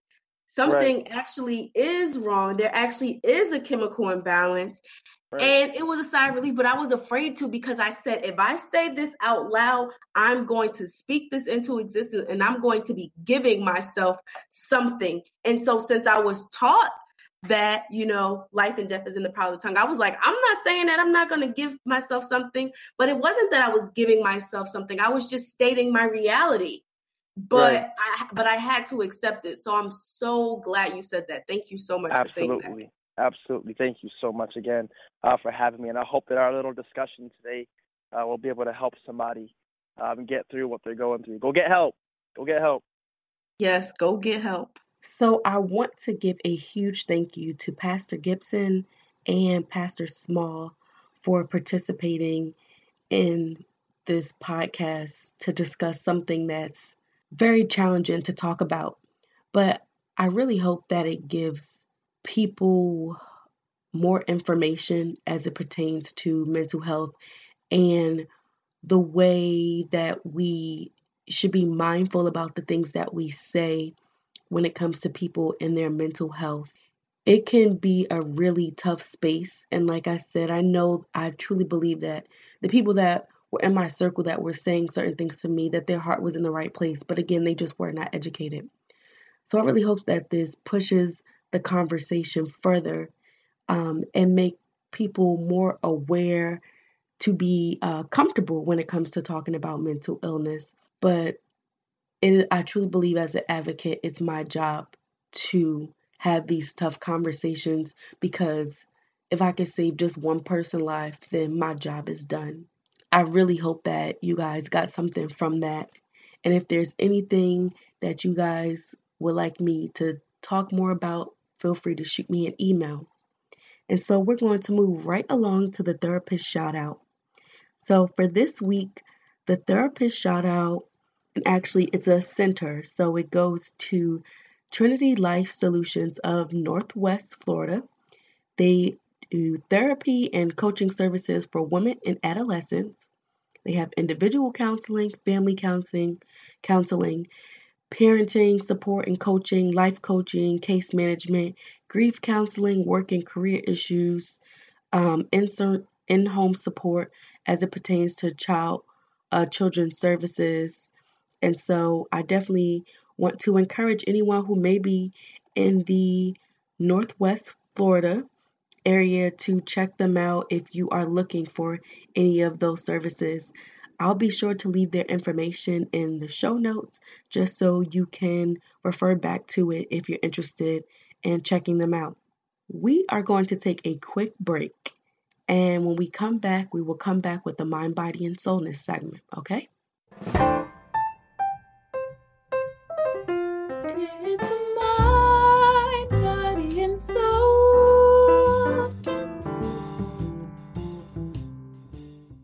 I'm speaking with Keandra Jackson, a therapist who offers faith based counseling.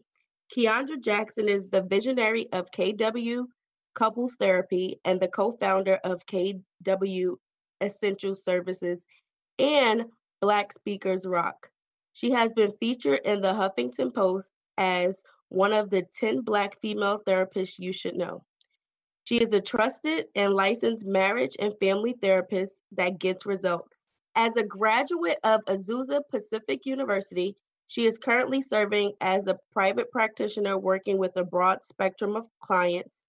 Among her areas of expertise are premarital and marital issues, anger management, addiction, anxiety and depression, life transition, grief, loss and bereavement, and faith based counseling. Her therapeutic approach is holistic, eclectic, and tailored to my, tailored to her clients needs to make sure each person is cared for biologically, emotionally, and spiritually. Through her early work, she's discovered the importance of having healthy relationships. From that point on, she chose to specialize in helping couples strengthen and repair their relationships. She specializes in improving intimacy with couples by increasing effective two way communication. She is dedicated to helping couples increase sexual, physical, emotional, and spiritual intimacy. Keandra specializes in working with couples who truly desire to maintain a healthy, long lasting relationship and uncover their true potential. Keandra's vision is to help 10,000 couples heal their relationships, prevent divorce, and keep families together. So, welcome, Keandra, and thank you so much for joining me today. Awesome. I'm so excited to be here. Thank you for having me. Of course. When I read your bio, I was like, oh my gosh. I was like, she does so much. That's all that black girl magic. Never a dull moment in my life, trust me. so I know you said that your um, vision is to help 10,000 couples heal their relationships and prevent divorce and keeping families together. Why why 10,000? Because I'm always loving to be attached to a broader um, audience. So, right, of course, I mean, I help people on an individual level who come to my office, couples who come to my office, but I want it to be global. I want it to be grand, right? So, I want this to be all over the world. So, that's why I chose 10,000 couples because I wanted to reach people all the way across the world. So, that is my personal and my professional mission in life to really transform relationships and keep people together. I love it. I, I was like, that's that's a great um, vision to have because of course we can go and you, they have couple um, counseling, but I, I haven't come across like a therapist who actually set out like I want to help this amount um, of people and really help helping keep families together. So I definitely, you know, know that you will ac- accomplish that. Yes, indeed. Yes, indeed. It might be more than that one day. I don't know, but we're sticking with ten thousand for now. cool. So um, I actually, so I just spoke with um, Reverend Gibson about the impact um, the church has on mental health. Uh, can you talk about your thoughts on mental health and the church? Yeah, absolutely. I I actually did a Facebook Live with one of my fellow um, friends who's also a pastor um, and we talked about this very topic, like the merging of mental health and spirituality. And so I think the church is a really awesome resource um, for people who are struggling in a number of areas, even if you don't have mental health issues. But it's just someone to talk to, somewhere to connect, somewhere to get resources, and it's really community based. Um, but at the same time, there's sometimes a disconnect between the therapy world and the church. And I see that very clearly when I have clients who come to my office who are um spiritually based and not even, you know, I'm I'm I'm a Christian, of course, but there's clients who come to my office who may not be that. And so there's so many different denominations and churches and belief systems that are out there and so I love to connect people with who they are spiritually And I think that in the church, especially in the black church, right? Like, let's talk about that for a second, because that's that's a whole different ball game. oh man, you about to okay? I'm gonna let you preach. Go I mean, a whole different ball game, right? I mean, I've seen some churches who are very open and they include mental health and resources within their their church environment. Say, for instance, at my church, we actually have a specific counseling ministry where there are licensed clinicians like myself and other people who are providing services at the church to help people who are struggling. And this goes a little bit beyond what, you know, a pastor may can do or lay counselors can do because it's a little bit different when it comes to clinical work. But then you have those churches who believe that um i guess you can say that you know god heals everything and you don't have to go and talk to anybody about your you know your mental health issues and just pray and you don't got to take medication and you know they have all of these stigmas and all of these incorrect stereotypes of what therapy is and it can be more detrimental than helpful a lot of the times Wow, you literally like you hit it right on the nose. So, um, uh, basically about me. So, I, of course, came into a situation like that. So, probably about like two two years ago, I was diagnosed with major depression and generalized anxiety disorders. So, my when anytime something comes up, my first reaction will always be to go to my church family because I have been in the church for almost my whole life. So yeah because that's what I- you know where I feel like it's a natural reaction when something happens, whether someone passes away, you know, you lose a job, any type of life altering thing, you know, you, that's what you do. And so that's what I did. And so my responses that I got was like, oh, you know, you need to talk in tongues for 20 minutes a day. Um, that medicine is gonna um, make is some people that medicine is gonna make you um, worse. You shouldn't take that medicine.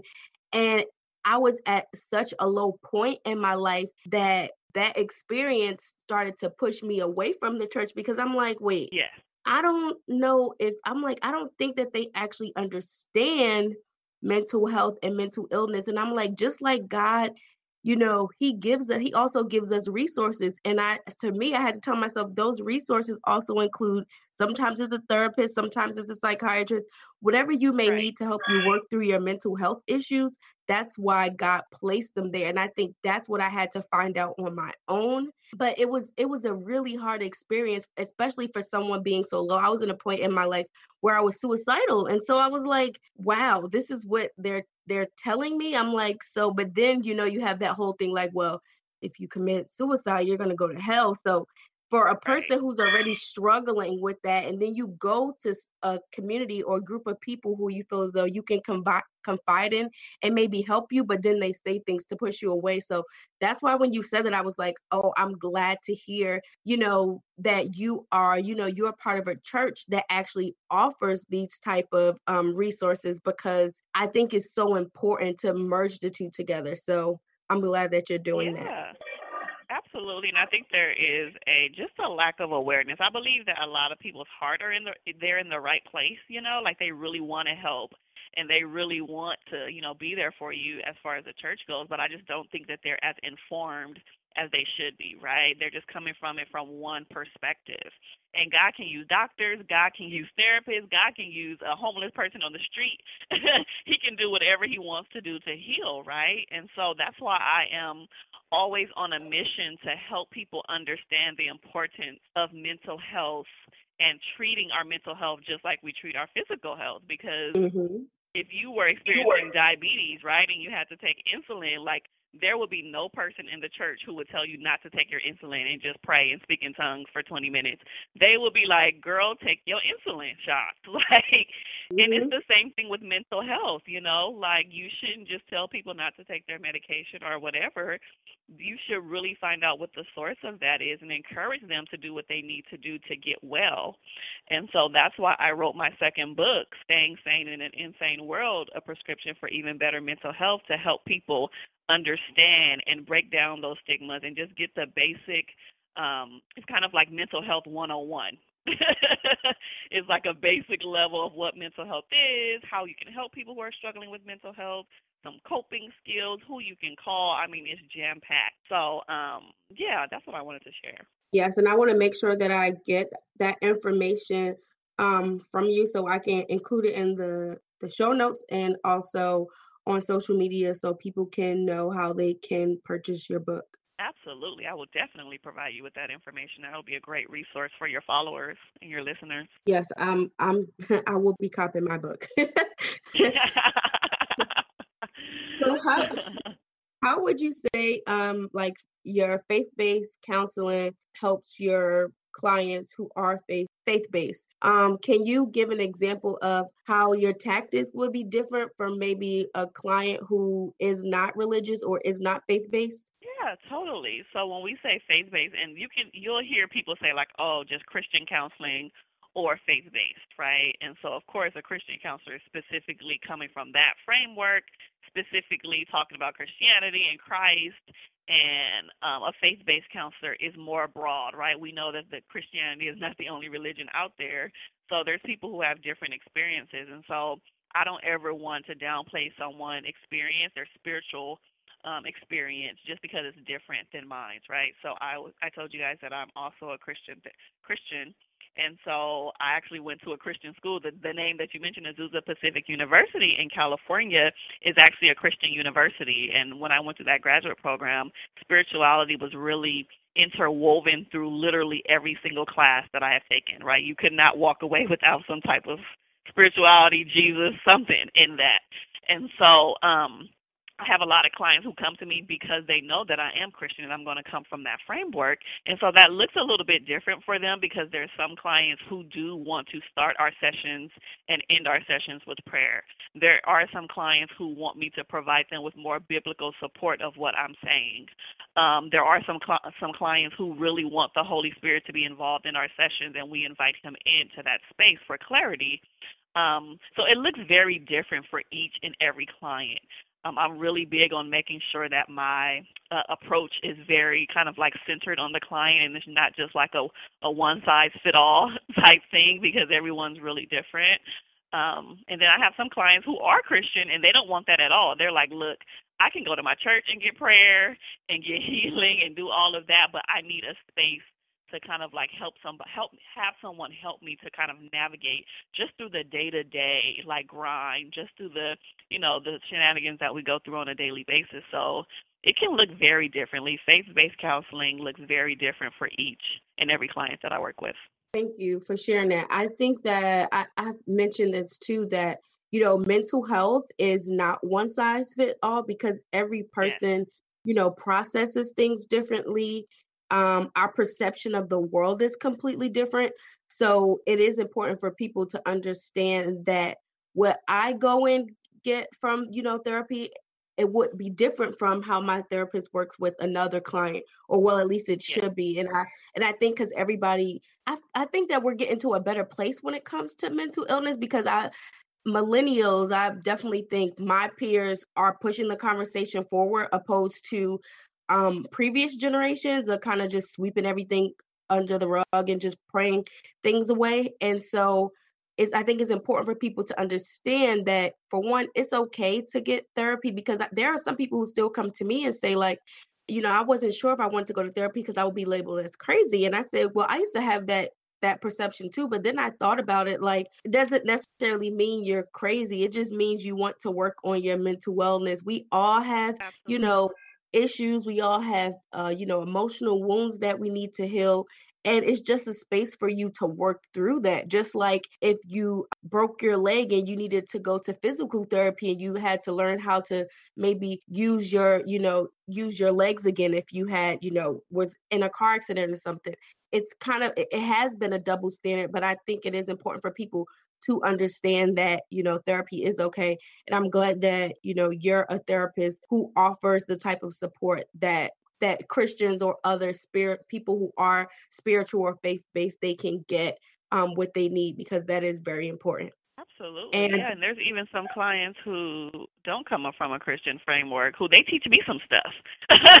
like I'm constantly learning as well, you know, like there's so many different like I said, like, you know, religions and spiritual. I mean, there's so many forms of it. And so when I have a client who comes in that has something different or is experiencing something different from what I know, I, it's a learning process for me too. And I don't shut it down and be like, no, that's wrong. I'm just like, okay, wow, well, how does that impact? Your life? How does spirituality and the viewpoint that you see it, how does that impact your day to day? And then we unpack it. So it's definitely a process. I'm glad that you said that. What would you say some of the biggest concerns that come up for people who are who are like really religious in counseling? Do have any one of them come in and you know experience saying like, you know, I was told not to come to therapy or I didn't think I should come to therapy because I, you know, I should just pray it all away. Oh, absolutely. I hear that all the time. It's very common. Um and like I said, it just comes from people just not being as informed. But I mean, there's people who come and they say, I get a lot of first timers actually. So people who've never ever been to counseling ever in their whole entire life, like have been coming to me lately. And I always commend them for taking that first step and reaching out. Um, but yeah, there's a lot of fear and there's a lot of stigma and there's a lot of shame sometimes that comes with coming to counseling because the media sometimes and just how we view it in like movies and TV shows, you know, we make it seem like it's just for the quote unquote crazy people. And we need to normalize it. I feel like this should be a part of your regular health care, you know, like just like you go and get a regular physical exam, we should go and get mental health checkups as well, just to make sure you're good, just to make sure that you're, you know, solid in that area. And so I hear people all the time they come and say, "Oh, I don't think I'm supposed to be here. I don't want anybody to know I'm here." Um someone told me that I should just pray. Um, someone said don't go and talk to, you know, someone who doesn't know you because they'll be all up in your business and you're not trusting God enough and you don't have enough faith. I mean, I've heard some of the most I I can honestly say some of the most ridiculous um things and so it's it's hard when you have people who are saying that in one ear but you still have a desire to get help and you know that you need a little bit more. So, yeah, I hear that often, very often. Yeah, and I I think it's one of those things that it there it takes someone a while, you know, that's why I said I'm glad that you congratulate, you know, you applaud your um it's clients that you see them that you're like, you know, thank you for taking this first step because there is it's so long that people they will sit and suffer in silence. I think about for myself, it was it took some time for me to go, but I was thinking like if if I get if I say out my mouth, I have depression, that I, for me, I thought I was speaking it into existence. So I would not Yeah. say it. You could not get me to say that word. And I, for a long time, I didn't even think that I was depressed, honestly, because there was a point where, you know, I was very social. Um, but then when, you know, with depression, when you start seeing your behaviors change, I was like, okay, maybe something is wrong because I'm sleeping for like 14 hours a day. I'm gaining all of this weight, you know, I'm struggling with these suicidal thoughts. And, you know, I, I was like, okay, maybe something is wrong. But I was like, if I say this, oh, I'm going to cling on to that. But then I had to say to myself, no, it's not that you're speaking it into existence, it's just your reality. And Yeah. by, because I felt like it, by not talking about it, it I was like embarrassed or ashamed. But now that I have like quote unquote come out about it, it's so liberating because now I feel like I'm in control. Uh, you know, I'm in Yeah. control. It's not Yeah. controlling me. Yeah. And can you imagine how many people are looking at you and saying, "Oh my," and struggling with the same thing, right? And saying like, "Oh my God, if she can do it, you know, I can do it." And so you provide a sense of hope to other people who is in a dark place. And so, yeah, you're right. Like we we almost feel like we're speaking it into existence if we say it out loud, but the first thing is that you have to acknowledge it, right, in order to get help. So, I think you were you're right on point with that. Yeah, I'm. Uh, that's why I'm.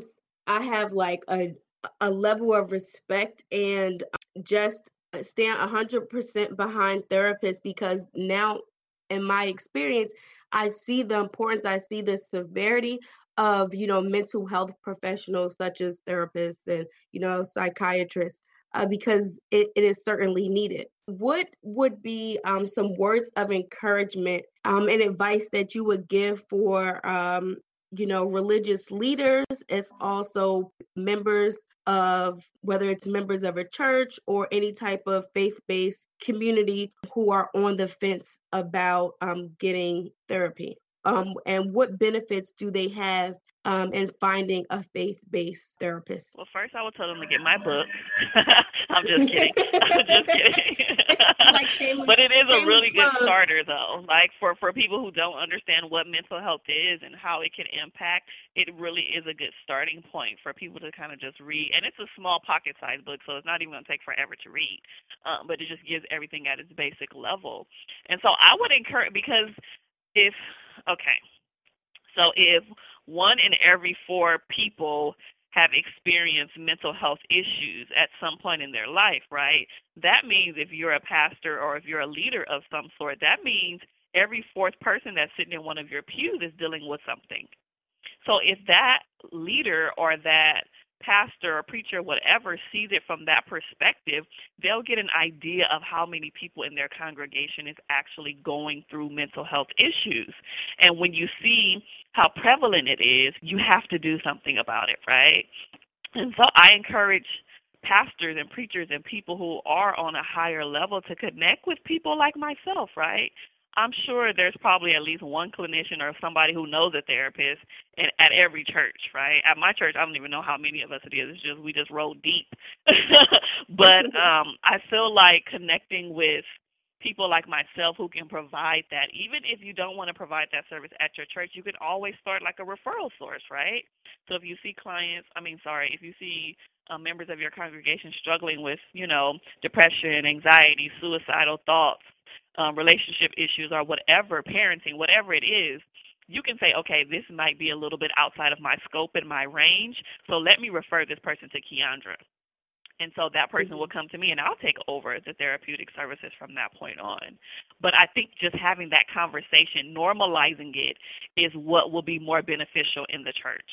And so I'm all tooting my church's horn, but I feel mm-hmm. like my church does a really great job at doing that. And we also like on a Sunday we actually had like a mental health like panel um and talked about all of the important I mean it was just amazing and I was just so excited and so proud to be a part of that.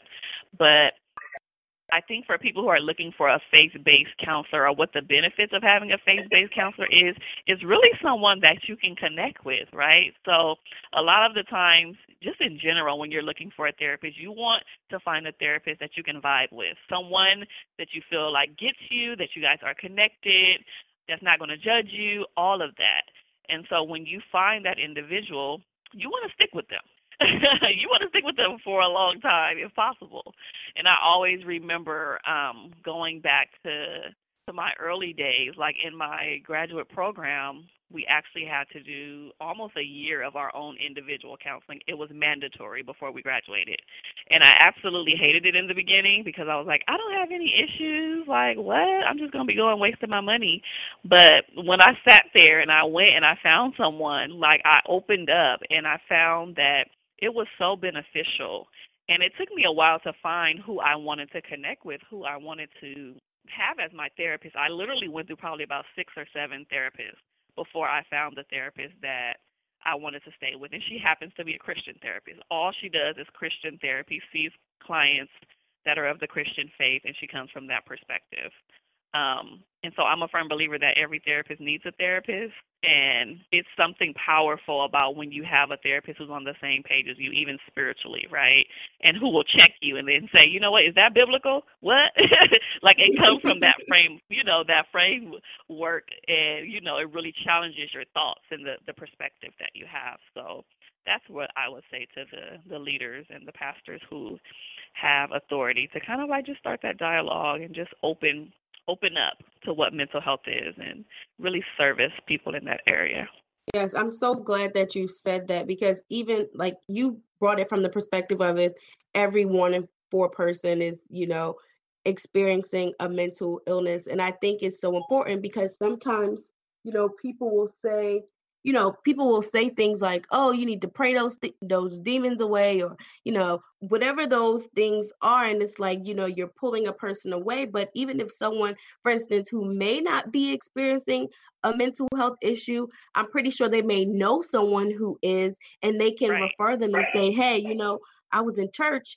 And you know, a therapist came in and we had this event, and I I really think it's important. So even uh, maybe doing things like depression screenings and um, having those type of uh, workshops so people can really understand. So I'm just so excited about all the work that you are doing, and I just want to, you know, I'm sending you all the positive energy uh, that I possibly can send. And I just want to thank you for, you know, taking time out of your busy day to you know be with me on the podcast and share your level of expertise. If um and if someone wants to reach out to you to connect with you on your for your services um how they how can they connect with you? Um or if for someone who just um simply wants to uh connect with you on maybe social media how can they uh reach out to you Absolutely. So I am on Facebook, Instagram, and I have a YouTube channel. So you can look me up at Keandra Jackson. Again, that's just at Keandra Jackson, which is my first and last name. Or if you would like to look me up for any type of services, I'm also an author and a speaker. So you can visit kwcouplestherapy.com. Again, that's www.kwcouplestherapy.com. Thank you so much, Keandra. I had such a good time speaking with you. I'm like, it's always great know, to, like you great. said, I know, like you said, it's always good to have someone that you, you know, you feel like, you know, you have a connection with. You're all the way in California, and I'm like, I'm just sitting here having a conversation with my homegirl. I love it when moments happen like that, right? Where the relationship is not forced, you just cruise it. So yeah, I'm so excited that you have me on the show. I wish you all the best of luck for your podcast. I know you're gonna have some more amazing guests on your show, and I'm excited to tune in and tell everybody I know to tune in as well. Thank you so much. As usual, don't forget to send your therapist shout outs and journal entry segments to podcast pod C A S T at firefliesunite.com. We do not have any journal entry segments for this week, but it's all good because it was a very, very, very long episode again. And I just want to thank you all for listening and just tuning in every week. It's been about a month now and the podcast is doing really well and it's it's growing in ways that I could not have planned, and I'm truly, truly grateful. So, thank you again for all your reviews and your social media posts. Just know it's very much so appreciated, and I really don't take any of it lightly. You all have a very blessed week, and I will talk to you next Monday. I hope that you obtain tools and resources from the Fireflies Unite podcast to help you manage your mental health but please do not use it as a substitute for a relationship with a licensed therapist or psychiatrist. Let's continue the conversation by following me on Fireflies Pod on Facebook, Twitter, and Instagram.